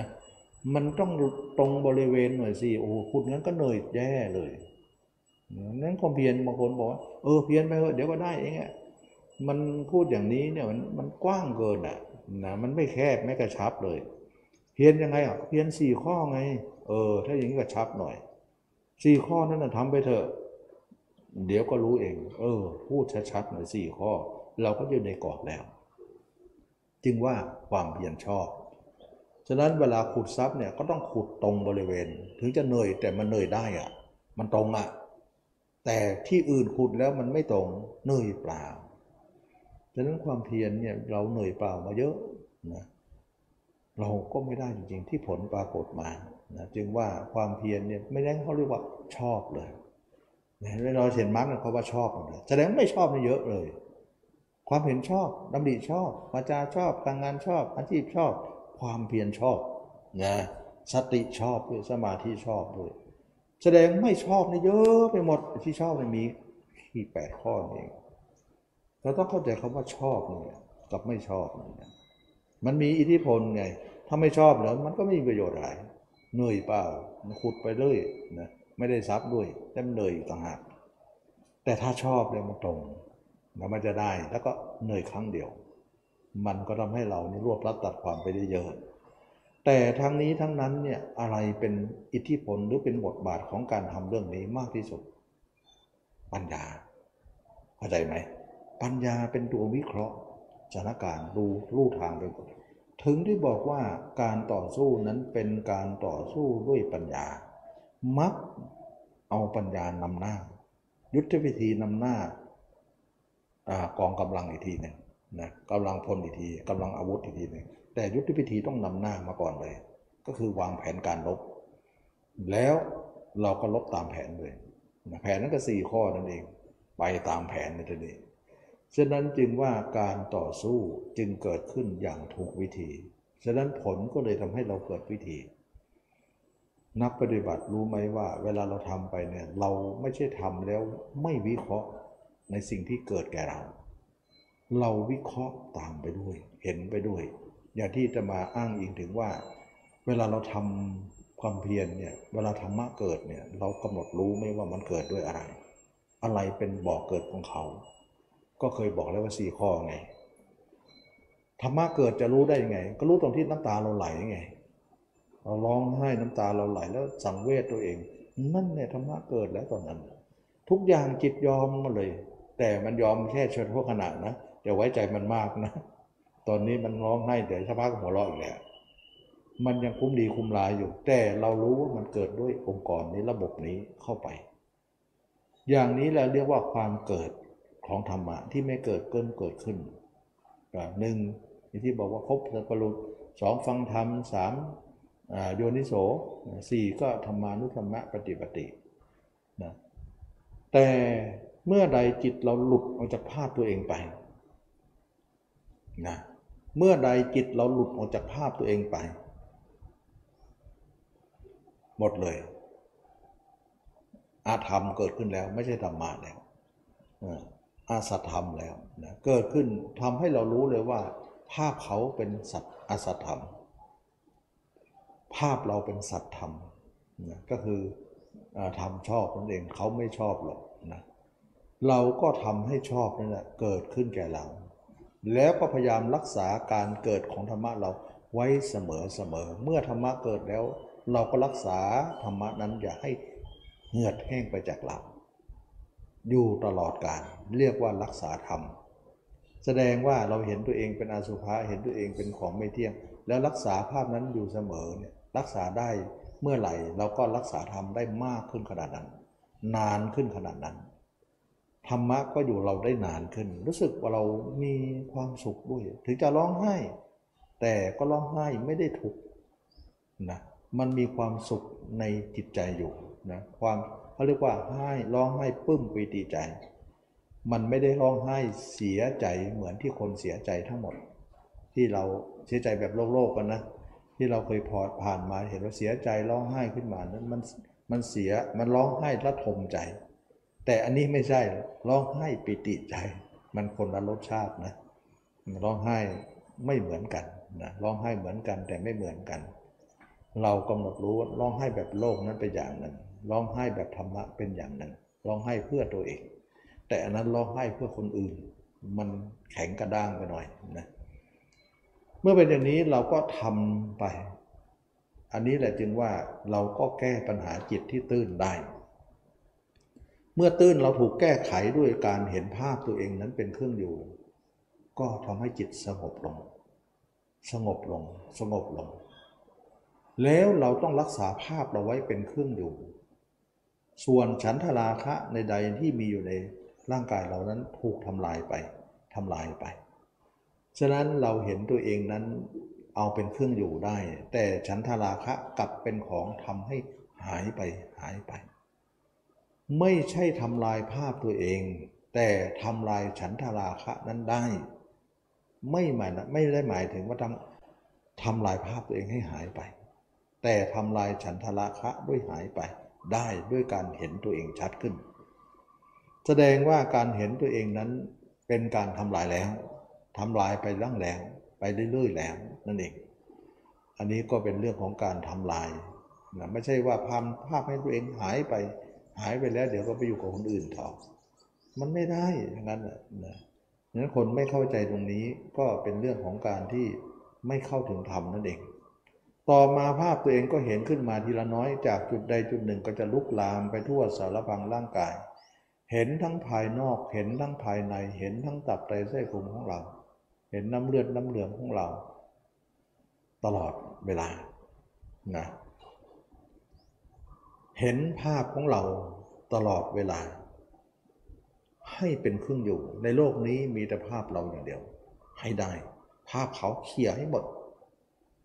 ภาพเขาก็เลยถูกเคลียร์ไป ภาพเขาก็เลยลดลงลดลง ภาพเราก็เลยขึ้นมาชัดขึ้นมาชัดขึ้นมา นี่คือความเพียรประจำวัน ตัดภาพเขาสร้างภาพเรารักษาภาพเอาไว้อย่าให้หาย ปิดหูปิดตานะสี่ข้อนี้วนเวียนกันไปสู้กันไปนะ สี่ข้อช่วยกันและกันไปนะเมื่อถูกขับเคลื่อนด้วยสี่ข้อ มันก็ทำให้ธรรมะเกิดขึ้นเกิดขึ้นมาก โลกก็เลือนหายไปจากเราทีละน้อยละน้อยละน้อย เมื่อใดจิตของเราเห็นตัวเองมากขึ้นมากขึ้นจาก 5% 10% 20 30 40 ไปเรื่อยๆ เราคิดว่าจะต้องถึงร้อยให้ได้ เราต้องปิดเกมให้ได้ นั่นคือความหวังที่เราคาดไว้ นั่นคือชัยชนะนะ นั่นคือการหลุดออกจากโลกไปเองฉะนั้นจึงว่าถ้าใครๆนะอยากจะหลุดพ้นเนี่ยต้องหลุดตรงตรงนี้นะ ถ้าไม่หลุดตรงนี้ถือว่าไม่หลุดพ้น ถึงปากจะบอกว่าหลุดพ้นแล้ว ก็ไม่หลุดพ้นหรอก ไม่ใช่เป็นที่คำพูดของเขา เป็นที่เครื่องอยู่ของเขาต่างหากนะ ไม่ใช่อย่างอื่นทั้งนั้น มันต้องอยู่ความจริงของเขา เมื่อเราเนี่ยดูตัวเอง 10%เราก็พ้นจากคนอื่น 10% นะนะเมื่อเราเห็นตัวเอง 20 ก็พ้นจากคนอื่น 20 30 40 50 60 ไป ฉะนั้นเวลาต่ำกว่า 50เนี่ยมันคอยจะไปหาคนอื่นอยู่ เป็นธรรมที่เสื่อมได้อยู่ ก็เรียกว่าอุปธรรม หรืออัพหรือปริหารธรรมทำที่เสื่อมได้ทำที่กำเริบได้ เพราะอะไรเพราะต่ำกว่าครึ่ง ถ้าเกินครึ่งไปแล้วเนี่ยถ้าครึ่งมันยังกักกันอยู่ ยังไม่นับรวมในที่นี้ ถ้าเลยครึ่งไปแล้วเนี่ยจิตเราจะไม่ไหลไปได้จึงเป็นเขตของพระยาเจ้า ตั้งแต่โสดาสกิทาอนาคาพระหลหันไป ฉะนั้น 50%แบ่งครึ่ง แล้วเอ็นไปฝั่งโน้นไม่ใช่เอ็นฝั่งนี้ ถ้าเอ็นฝั่งนี้ยังเขตปุถุชนยังเสื่อมได้ทำที่กำเริบได้มีอยู่ต่อเราต่อไป อย่างนี้เขาเรียกว่ากูปธรรม ปริหานธรรม ทำที่เสื่อมได้และทำที่กำเริบได้ แต่ถ้าเราเลยครึ่งไปแล้วยังเห็นไหมว่าโสดาบันเนี่ยไม่เคยเสื่อมเลย พระโสดาบันจะไม่เสื่อมมาที่ปุถุชนเลย มีวันตัดสรุข้างหน้าไม่เกินเจ็ดชาติแน่นอน การเสียการเสื่อมการต่ำกว่านั้น จะไม่มีแก่โสดาบัน เพราะอะไร เพราะเกินครึ่งเอง มันมีอิทธิพลนะ การเห็นตัวเองมีอิทธิพลมาก พอเห็นตัวเอง60-70%มีอิทธิพลมากไม่หล่นแล้วจิตเราจะอยู่ในตัวได้สบายเลย วันวันนี้จะภาพเราภาพเดียวเลย โอ้ยมันเป็นอะไรที่โลกส่วนตัวเหลือเกินนะเมื่อก่อนอยู่โลกส่วนกว้าง โอ้โหไอ้คนนั้นก็มาคนนี้ก็ไป คนนี้ก็มาวุ่นวายไปหมดเลย มีแต่โลกส่วนรวมที่เขาไม่มีเราเลย มีแต่โลกของเขาทั้งนั้น เพราะจิตเรามีแต่เขาทั้งนั้นทำสมาธิก็นิ่งอยู่หน่อยหนึ่งออกมาก็คว้าเขาต่อ ทำสมาธิหยุดแค่สองชั่วโมง คว้าเขา 22 ชั่วโมง มันไม่วุ่นวายให้มันรู้ไปสินะมันจะอะไรมาหักล้างกันแล้วสองชั่วโมงจะมาหักล้างยังไง กับ 22นั้นไม่ได้หรอกนะมันต้องมากกว่านะนะมันถึงจะล้างได้ทีนี้การเห็นตัวเองเนี่ยเลยครึ่งไปแล้วเนี่ยมันล้างได้ฉะนั้นจึงพระโสดาบันถึงแม้ว่าจะไม่บรรลุธรรมชั้นสูง สุด แต่ก็ไม่เสื่อมแล้ว เพราะว่าเกินครึ่ง เป็นไปไม่ได้ว่าน้ำหนักตาช่างเนี่ยหกกิโลไปฝั่งโน้นแล้ว ข้างนี้ 40กิโลเป็นไปไม่ได้หรอก40กิโลจะกด 60 นั้นขึ้นมาได้นะมันก็เลยลอยอยู่อย่างนั้นท่านท่านมันมีน้ำหนักอยู่ แต่น้ำหนักมันน้อยกว่า 60 ถ้า 50 มันก็กักกันอยู่ เราถือไม่นับนะถ้า 60 เมื่อไหร่ คนนั้นบรรลุแน่นอน นะการบรรลุธรรมนั้นเป็นอย่างนี้ โอ้กลายว่าคนบรรลุธรรมในวันๆมีแต่ภาพตัวเอง ภาพเดียวนะไม่มีภาพคนอื่นเลย แสดงว่าคำว่าหลุดพ้นเนี่ยพ้นจากอะไร พ้นจากภาพคนอื่น ซึ่งมันมีใจเรามีตลอดเลยภาพคนอื่นเนี่ยโอ้เขาว่าหลุดพ้นหรือนิพพานตรงนี้เลยนี่ไม่ได้เมืองฟ้า ไม่ใช่หมายถึงเมืองฟ้าเมืองสวรรค์เหมือน เมืองแก้วเมืองอะไรนั่นไม่ใช่ มันหมายถึงว่ามันเป็นเอ่อเอ่อเขาเรียกว่าหลังจากที่เราตายแล้วเนี่ยเราก็จะไปลักษณะว่าไม่มีร่างเนี่ยมันก็เป็นลักษณะจิตที่สว่างสวัยอยู่นะแต่มันมีนัยยะหนึ่งว่า ถ้าคนไหนทำสมาธิธรรมดานะสมาธิฌานเนี่ยเวลาเข้าสมาธิลึกเนี่ยจิตเราแยกกายมันก็สว่างเป็นเหมือนเมืองแก้วเหมือนกันอย่างนั้นเขาเรียกว่านิพพานพรหมนะ มาออกมาก็ไม่ใช่นิพพานแล้วล่ะ เป็นนิพพานพรหมไม่ใช่นิพพานจริง ฉะนั้นถ้าเกิดว่าเป็นอย่างนั้นเป็นนิพพานเนี่ยมันก็คือนิพพานโลกีนั่นเองนะที่เอามาสร้างไว้สำหรับมาดึงคนที่ไปนิพพานจริงเนี่ยให้มันหลงตรงนี้ก็ได้ก็ได้คนเยอะเหมือนกันนะแสดงว่าโลกเขาเก่งว่าพระเจ้าเนี่ยจะพาคนไปนิพพาน แล้วก็สร้างนิพพานพรมมาหลอกอีกทีเพื่อจะให้คนมาติดกับดัก แต่ก็ได้ผลนะหลอกไปเยอะไปนิพพานจริงแค่เขาโคเองนอกนั้นขนโคร่วงหมดเลย โลกเขาไม่ใช่ธรรมดานะหลายคนก็คิดว่า อ๋อ จิตที่เป็นใสเหมือนแก้วเหรอเข้าสมาธิเป็นประจำเลยอย่างนั้นเนี่ยไม่ได้ใสใสหลอกนะใสหลอกตอนที่เข้าสมาธิจิตเราว่างใสเหมือนแก้วเหมือนเพชร แต่ออกมานี่สกปรกหรือเปล่า มันใสข้างหนึ่งแต่สกปรกอยู่ข้างหนึ่งเราก็ตีรวมไปสิอย่าไปเอาเบาข้างใดข้างหนึ่งสิเพราะจิตเราทั้งหมดนี่นะเราก็ต้องตีรวมส่วนมากเขาจะตีจิตอยู่ข้างนอกเนี่ยว่ามันใสมันมันมันสว่างเนี่ยเรายังไม่ถือว่าเป็นการละกิเลสนะการหลุดพ้นนะไม่ได้หลุดพ้นแต่เมื่อใดเราพ้นจากภาพคนอื่น ไม่มีภาพคนอื่นมีแต่ภาพเอง นั่นแหละมันไม่ได้ใสเหมือนแก้วนะ นั่นแหละนิพานแท้เลย นะนิพานแท้เลย ไม่ได้เป็นเหมือนแก้วอย่างนั้น ไม่ได้ใสอย่างนั้น แต่เมื่อเราเห็นตัวเองอย่างเดียวเนี่ยจิตก็สว่างสวัยเหมือนกัน ใสสะอาดเหมือนกัน แต่ใสแล้วเขาเห็นร่างกายด้วย อันนั้นใสเห็นแต่จิตอย่างเดียว จิตอย่างเดียวเนี่ยเป็นนิพพานหลอกนะถ้าเห็นร่างกายเราไปด้วยแล้วก็ใสสว่างสวัยมีร่างกายเราเห็นตับไตไส้นพุงไปหมดอย่างนี้เขาเรียกว่านิพพานจริง ไม่หลอก นะจึงว่าการหลุดพ้นนี้หลุดจากภาพเขามีแต่ภาพเรา เท่านั้น แต่พระโสดาบันก็รู้ว่าภาพเรานั้นถึงจะเป็นภาพเราภาพเดียวก็จริง แต่ภาพเราก็ไม่ถึงร้อยเปอร์เซ็นต์นะแค่ 60-70เนี่ยเราก็ถือว่ามันไม่บริบูรณ์ในเรื่องนี้ เราจะทำบริบูรณ์กว่าให้บริบูรณ์ให้เรื่องนี้มากกว่านี้ ก็ได้พิจารณากายต่อไปอีก จนไปถึงพระนาคามี ความบริบูรณ์ทั้งหมดก็เกิดขึ้น ปรากฏว่าเราเห็นตัวเองร้อยเปอร์เซ็นต์เลยนะไม่มีคู่แข่งเลย มีแต่ภาพเราร้อยเปอร์เซ็นต์ซึ่งภาพใครๆในโลกนี้ไม่อยู่ในเราแล้ว มีแต่ภาพเราภาพเดียว เมื่อเป็นอย่างนี้แล้วเนี่ยภาพเราภาพเดียวนั้นมีแต่ภาพเราภาพเดียวนั้นนะ กลายเป็นว่าเรามีภาพเราภาพเดียว ภาพคนอื่นหายหมดเลย ถึงแม้ตาเนื้อเราจะเห็นคนอื่นอยู่ หูเราจะยินคนอื่นอยู่ แต่ใจเราเห็นแต่ภาพเรา ถือว่าหูตานั้นก็โมฆะแล้ว ไม่ได้เอามาสนใจเราตรงนี้เขาเรียกว่าสักแต่รู้สักแต่เห็นไง สักแต่แต่ใจไม่ได้หมายมั่นว่าอะไรคืออะไร ภาพเราครองโลกเลย ซึ่งความเห็นร้อยเปอร์เซ็นต์เมื่อนั้นเราจะเป็นพระนาคามี ความเป็นหญิงเป็นชายก็สลายตัว ไม่มีแหละเพราะมันเห็นแจ้งขนาดนั้นมันจะเป็นไปเพื่ออะไรมันไม่มีเหตุผลอะไรแล้ว เพราะตัวเองเห็นแล้วเบื่อหน่ายสรีระนี้แล้วก็กำจัดฉันทราคะนั้นได้อภิชาและโทมนัสในโลกก็ละได้อภิชาความยินดี โทมนัสคือความยินร้าย ยินดียินร้ายในโลกนั้นก็ขาดไป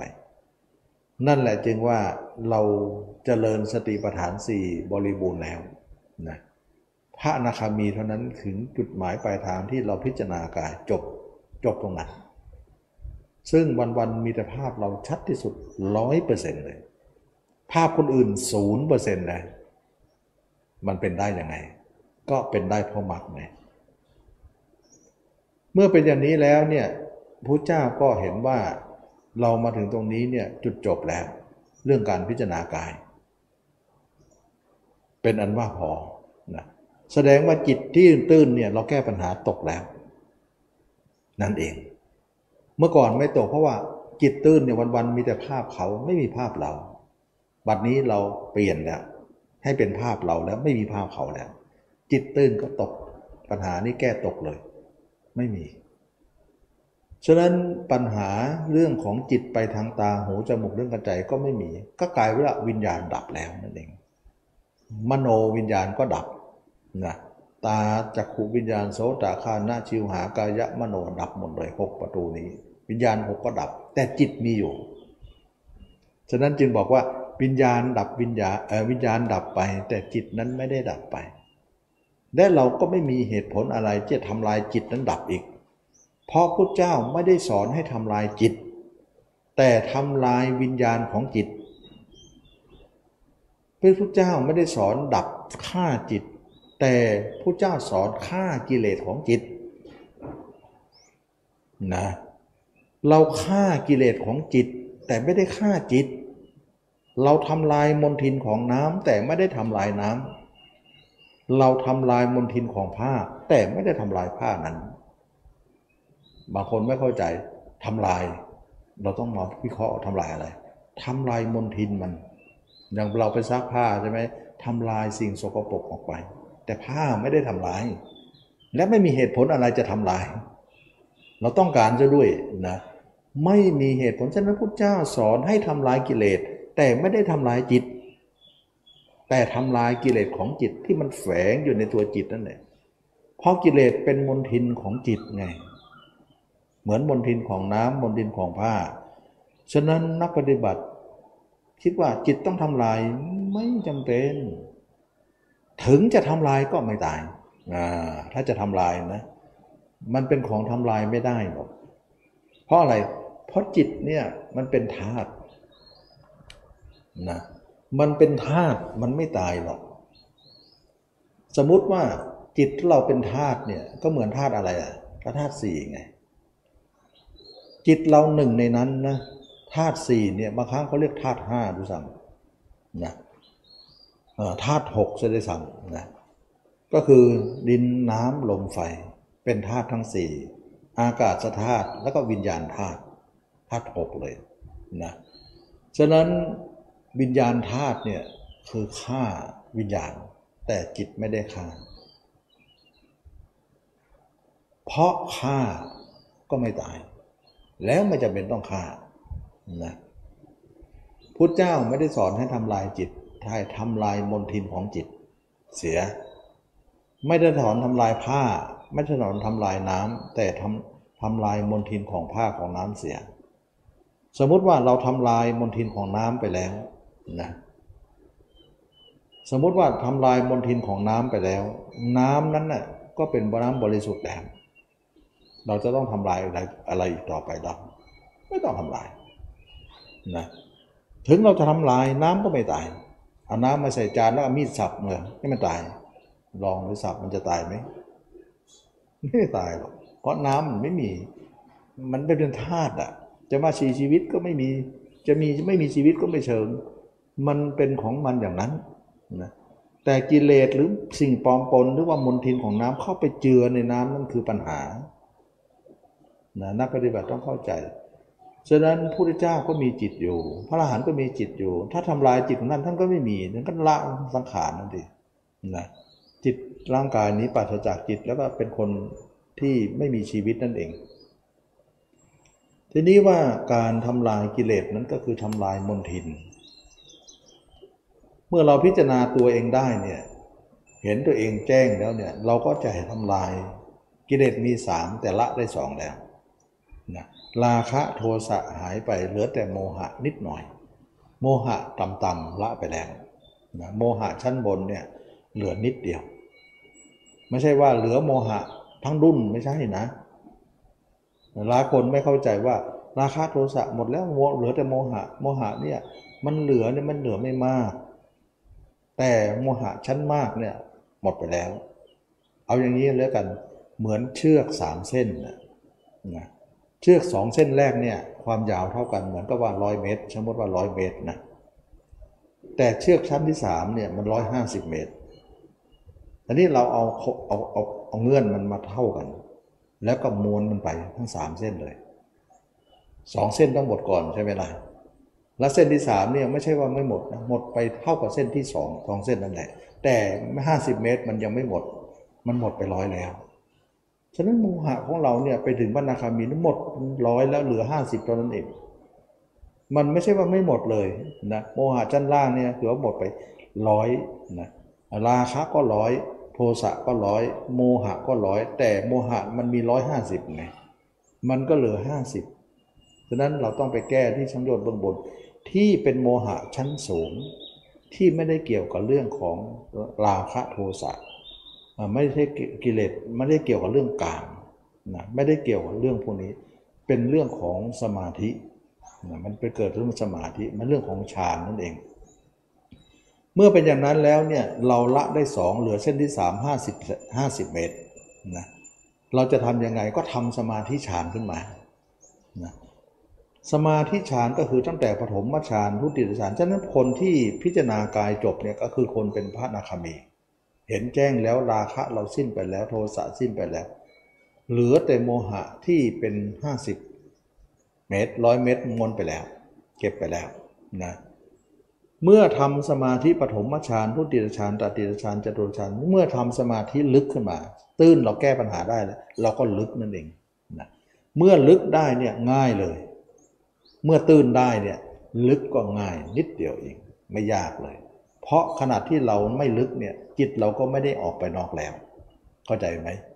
ยังไม่ได้ทำสมาธินะจิตเราก็ไม่มีส่งนอกแล้ว บอกล้วภาพเราร้อยเปอร์เซ็นต์ตัวเราอยู่ไหนจิตเราอยู่นั่น จิตเราอยู่ไหนตัวเราอยู่นั่น เมื่อเป็นอย่างนี้แล้วเนี่ยเราก็ทำสมาธิลึกได้ เมื่อตื้นมั่นคงแล้วก็ทำมากลึกเลยฉะนั้นตอนลึกเนี่ยทำทีหลัง เพราะเคยทำก่อนแล้วไม่รอด เพราะอะไรเพราะออกมาตื้นเละก็เลยทำให้ลึกนั้นเละไปด้วย นะก็เลยหยุดไว้ก่อน เมื่อทำตื้นได้สำเร็จ ลึกก็ถูกเก็บเอามาทีหนึ่งหยิบเอามาทีฉะนั้น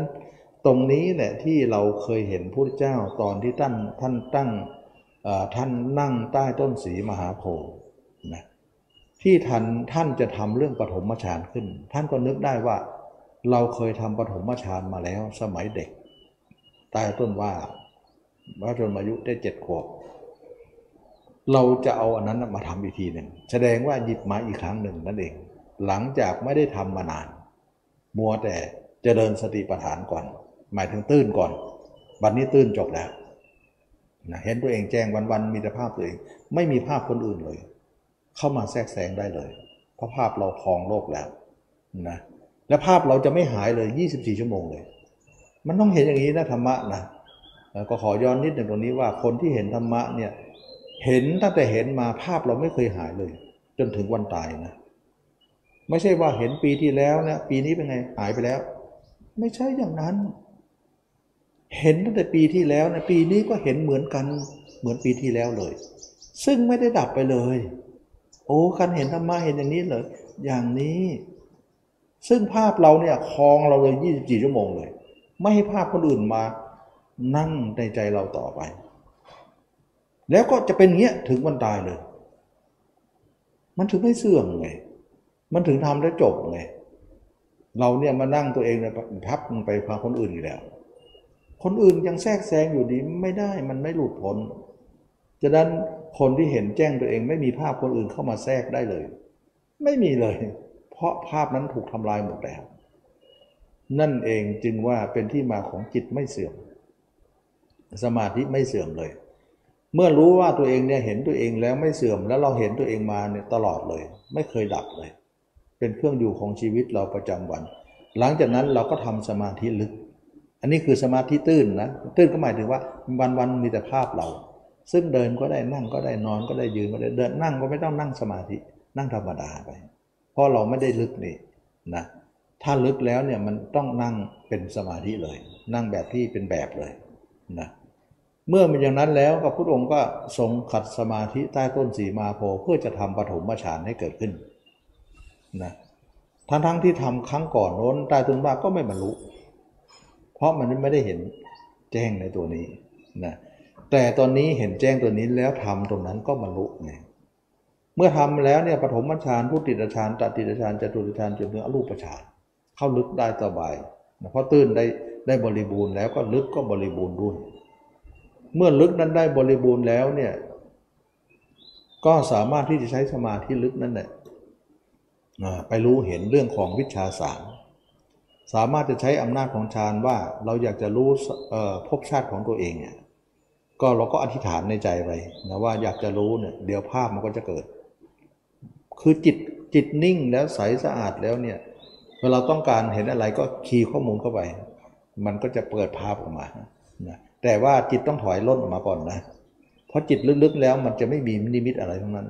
ฉะนั้นคนที่ลึกชาติได้ไม่ได้ลึกอะไร ถึงลึกก็ต้องถอยมาก่อนถึงจะเห็นได้ ลึกๆไม่เห็นอะไร เห็นแต่จิตว่างอย่างเดียวนะนั่นมันเลยและเลยล็อกมัน ฉะนั้นการเห็นภาพคนในภพชาติจะเห็นจิตที่ออกมามีความคิดบ้างแล้วเนี่ย มีจิตที่พร้อมที่จะคิดได้ แต่ไม่ให้คิดอะไรนะให้คิดถึงก็ให้เห็นตัวเองไว้ ระหว่างนั้นภาพมันก็จะปรากฏ ภาพนี้ปรากฏเนี่ยก็จะเห็นภพชาติของเราตั้งแต่เกิดมาชาติไหนๆเราไม่ไม่ไม่เข้าใจแล้วก็ถามจิตจิตก็จะบอกเอง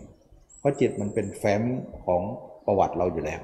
แสดงว่าประวัติเราเนี่ยถูกโน้ตไว้ตลอด แต่เราไม่เคยเปิดแฟ้มตัวเอง หลายชาติแล้วแฟ้มบันทึกในภาพตัวเองเนี่ยมาตลอดหมายถึงชาติหนึ่งเราก็สมัยสมุดโน้ตมาเรื่อยๆแต่สมุดนั้นนะไม่ได้ไม่ได้มาดูนะเพราะเราไม่มีสมาธิมาดู เมื่อเราดูปุ๊บก็เห็นแฟ้มชีวิตของเราว่าโอ้โห แต่ละชาติเราเกิดมาขนาดนี้เลยเหรอโอ้หน้าเบื่อหน่ายเนาะร้องไห้ร้องร้องไห้ทุกมาทุกพบทุกชาติ โอ้ชาตินี้เรามารู้ความจริงแล้วว่าเราถูกหลอกนะกิเลสมันหลอกเรา บัดนี้เราพ้นแล้วกิเลสนะเราอย่าไปจองอย่างนั้นต่อไป ก็ทำให้การพ้นเกิดขึ้นนะก็เรียกว่าบุเพนิวาสานุสติญาณรู้ได้พบชาติของตัวเอง แล้วอยากจะรู้ภพชาติคนอื่น ก็เห็นภพชาติคนอื่นอีกจะตูปัฏญาณเหมือนกับเรา เราและเขาเหมือนกัน เป็นลักษณะเดียวกัน ต่างท่องเที่ยวอยู่ในโลกนี้มากมายกายกอง ทั้งเขาทั้งเราก็เป็นพยานให้เราเห็น บัดนี้เราสมควรไหมว่าเราจะพอแล้ว ก็สมควรแล้วล่ะ ก็อาสวะขยานก็เกิดขึ้น เรียกว่าวิชาสามนั่นเองหลังจากนั้นแล้วเนี่ยด้วยการทำสมาธิอย่างนี้เนี่ยอภิญญาก็เกิด นะเขาเรียกว่าอภิญาหกวิโมกแปดปฏิสัมมิทาสี่ก็เกิดตามมา อันนั้นเขาเรียกว่าของแถม หรือคุณพิเศษสำหรับคนที่มาอย่างนี้ไม่เจตนาแต่มันก็มีขึ้นมาได้เขาเรียกว่าของเป็นอาภรณ์เป็นเครื่องประดับสมณะนะเป็นของที่พลอยได้นั่นเองนะฉะนั้นจึงว่าพระอรหันต์ก็เกิดขึ้นนะบรรลุวิชาสามนะแล้วก็พิญญาหกวิโมกแปดก็เกิดขึ้นมา แต่ทีนี้พุทธเจ้าก็สอนว่าสมาธิเนี่ยทำเพื่อรู้เห็นอย่างนี้เท่านั้น แล้วก็ทำเพื่อให้เราเนี่ยไปพักจิตเวลาจิตเราเนี่ยเวลาอยู่กับกายอย่างเดียวเนี่ยอยู่สมาธิตื้นอย่างเดียวเนี่ยเราย่อมรับความทุกข์อยู่เหมือนกัน เพราะอะไรเพราะกายของเรานั้นเป็นก้อนทุกข์เมื่อเราไปอาศัยเขาไม่เข้าสมาธิไปพักเนี่ยก็เหมือนเราทุกข์กับเขาเป็นเหมือนกัน ทั้งๆทที่เราหลุดพ้นแล้วนะ หลุดพ้นแล้วเนี่ยแต่ยังไงร่างกายก็ยังเป็นก้อนทุกข์จิตเราก็ได้รับทุกข์นั้นช่วยมาอยู่ ให้เราสัมผัสได้ ความทุกข์นั้นก็คือทุกข์ประจำขัน เช่นอะไรล่ะ ความหิวความร้อนหิวความร้อนความหนาวความหิวก็หาย ความปวดเมื่อยความอาพาธต่างๆทำให้เราได้กระทบจิตเราอยู่ตลอด เพราะก้อนนี้เนี่ย เป็นก้อนของโลกลังของโลก เป็นก้อนทุกข์เรามาอาศัยสมาธิตื้นเนี่ยมันก็ทุกข์กับเขา บางเวลาเราอาจจะอยากจะพ้นร่างกายนี้บ้าง เราก็ไปหลบสมาธิเวลาเข้าสมาธิฌานลึกเนี่ยกายก็หายไปเนี่ยความเจ็บความปวดก็หายไป แต่เรายังไม่ได้ไปหาพรมโลก เพราะเรายังไม่ตายก็ยังไปเข้าสมาธิได้อยู่แต่ยังไม่ไปพรมโลก พุทธเจ้าสอนให้เข้าไปหลบเข้าไปพักสายอาศัยได้ ตอนเป็น แต่ตอนปลายให้ออกซะนะอย่าอยู่เพราะมันจะพาไปสู่พรมโลก พระอริยเจ้าบางองค์ไม่เคลียร์เรื่องนี้ก็ไปเกิดสุทธาวาสห้าในนี่คือที่มานะเพราะเวลาจะตายเนี่ยมันจะปวดมาเข้าฌานมันไม่ปวด แต่มันต้องไปเกิดเนี่ยแต่พระอรหันต์เนี่ย เวลาเวลาจะตายเนี่ยท่านก็ออกฌานมาอยู่กับร่างกาย มันปวดนะทนเอาเดี๋ยวความตายจะมาตัดปวดให้เรานะไม่ต้องใช้ฌานมาตัดแล้ว ตอนที่ผ่านมาไม่ตายให้ฌานมาตัดความปวดความเจ็บความปวด แต่ตอนจะตายให้ความตายมาตัด เรารอสักครู่หนึ่ง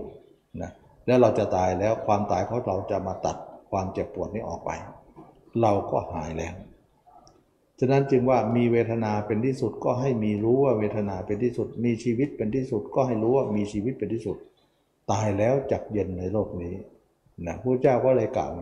อันนี้แหละการที่หลงฌานว่าเป็นนิพพาน แล้วเวลาจะตายเข้าฌานตายเนี่ยเขาเรียกว่าโมหะชั้นบน เป็นสาเหตุของการไปเกิดสุทธาวาสนั่นแหละเป็นโมหะชั้นบนไงแต่ถ้าใครเข้าใจเรื่องนี้แล้วเนี่ยไม่เข้าฌานตอนตาย ทนเจ็บปวดหน่อย แล้วก็ความตายเดี๋ยวจะตัดเอง จะเป็นผู้มีปัญญาแท้จะไปเข้าสู่พรมโลกไม่ได้ เพราะไม่ได้เข้าฌาน ตายแล้วนิพพานสถานเดียว แสดงว่าโมหะสิ้นแล้วนะโมหะมันสิ้นตรงที่ว่ามันยึดสมาธิเป็นเป็นเป็นนิพพานนั่นเอง แสดงว่ายึดไม่ได้สมาธิถึงใจแม้ว่าจะเป็นพระอนาคามีขึ้นอนาคามีขึ้นไปแล้วเนี่ย ยังกองข้องเกี่ยวสมาธิก็ยังมีพิษอยู่นะ แต่เขาก็มีประโยชน์อยู่ ตรงที่จะรู้ภพชาติ หรือจะมีอภิญญาของทิฏฐาที่เห็นอะไรเขาก็ต้องใช้เขา แต่ใช้แล้วเนี่ยมันก็มีโทษในตัวมันเองดังนั้นคุณโทษอยู่ที่เดียวกัน แต่เราจะเลือกใช้อะไร มันอยู่ที่ปัญญานะจะดึงว่าปัญญาเนี่ยใช้ตลอดการทุกเมื่อ อริยมรรคจึงเป็นว่าการใช้ปัญญาแก้ปัญหาสำเร็จเลย คนนั้นก็สามารถที่จะพ้นทุกข์ได้ กลายเป็นว่าปัญญานั่นเองเคลียร์ปัญหาได้ และกำลังก็ตามปัญญานั่นอีกทีทำสงครามกันนะเมื่อเป็นอย่างนี้เข้าสู่สงครามก็เอาอะไรไปก่อนนะปัญญานำหน้าก็คือยุทธวิธีนำหน้าก่อนนะอาวุธยุทโธปกรณ์พลทหารก็กองกำลังพลก็ตามไป เข้าสู่สงคราม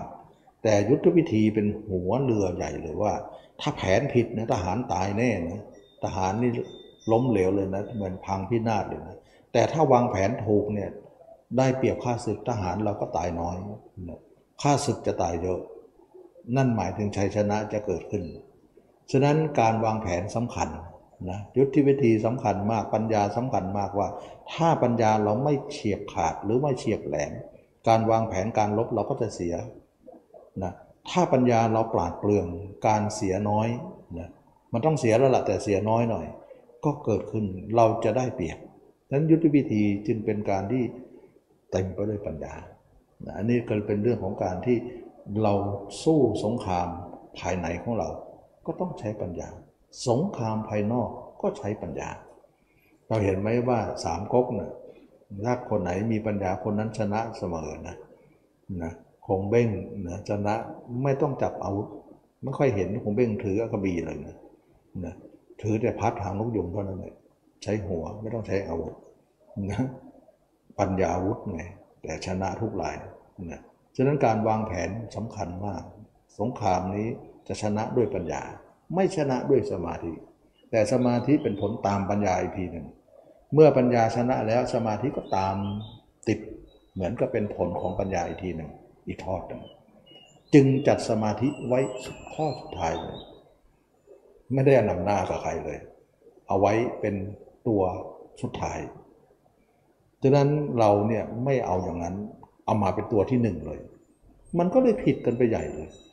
นะเอาเอาข้อแปดมาเป็นข้อหนึ่งนี่เอาข้อหนึ่งเป็นข้อหนึ่งสิมันก็จะได้ไปตามนั้นฉะนั้นพระพุทธเจ้านะตัดทำไว้ดีแล้ว แต่เราไม่ทำไม่ดีนะประสับข้อมันจะได้เลย ฉะนั้นที่ผ่านมาเนี่ยเราไปฝึกสมาธิด้านเดียวนะปัญญาไม่มี ปัญญาไม่มีเคราะห์ ความเพียรไม่ถูก ไม่เป็นความเป็นชอบ ผลออกมาไม่ก็มันก็ไม่ชอบ ไม่ถูกก็ไม่ชอบมันมันก็เป็นไปตามตามเหตุอย่างไรผลก็อย่างนั้น นั่นก็คือว่าการทำความเพียรนนั้นเราจะต้องมีความเพียรที่ถูกวิธีแล้วก็มีปัญมีปัญญาเข้าไปแก้ไข เมื่อเป็นอย่างนี้การสำเร็จ ผลประโยชน์ของการบรรลุธรรมก็เกิดขึ้น ฉะนั้นคนที่บรรลุธรรมเนี่ยวันวันหนึ่งเนี่ยท่านอยู่อย่างไร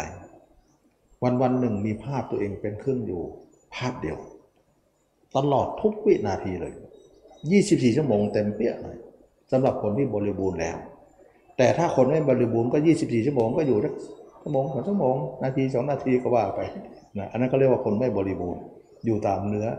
อยู่ตามน้ำอยู่ตามสมควรแก่ธรรมของคนนั้นนะแต่ถ้าคนบริบูรณ์นี่วันวันหนึ่งภาพเรา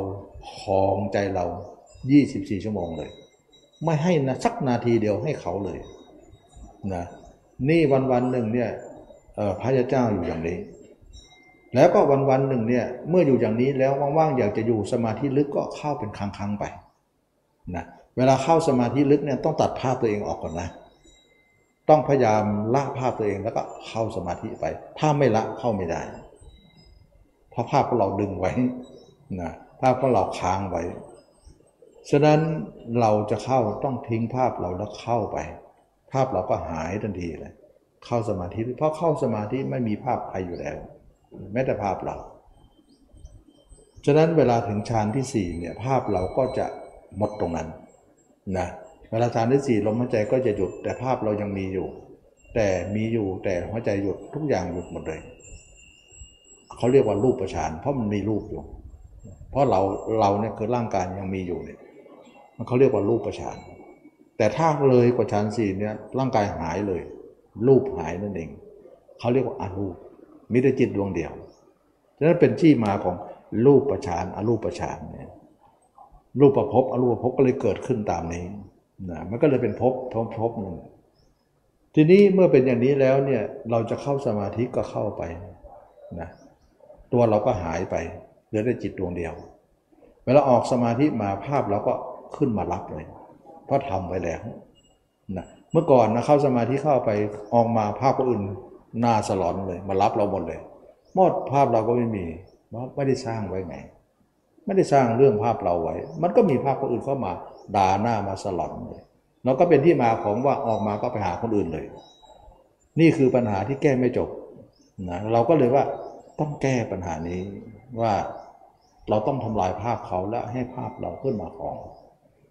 สุดท้ายก็ได้ฉะนั้นพระยาเจ้าอยู่ยังไง วันๆเห็นตัวเองทั้งวัน เวลาเข้าสมาธิตัวเองหายไปก็จริงเข้าสมาธิลึกไป แต่ออกมาก็อยู่กับตัวเอง ตัวเองกับสมาธิสมาธิกับตัวเอง เวลาท่านจะตายมาท่านก็ทิ้งสมาธิซะอยู่กับตัวเอง แล้วตัวเองก็จะหายไปโดยความตายมาตัดออกไป ตอนนี้ภาพตัวเองก็ไม่มี ภาพคนอื่นก็ไม่มี สมาธิก็ไม่ได้อยู่ แต่จิตนิ่ง นิ่งนั้นคือนิพพาน สว่างสวัย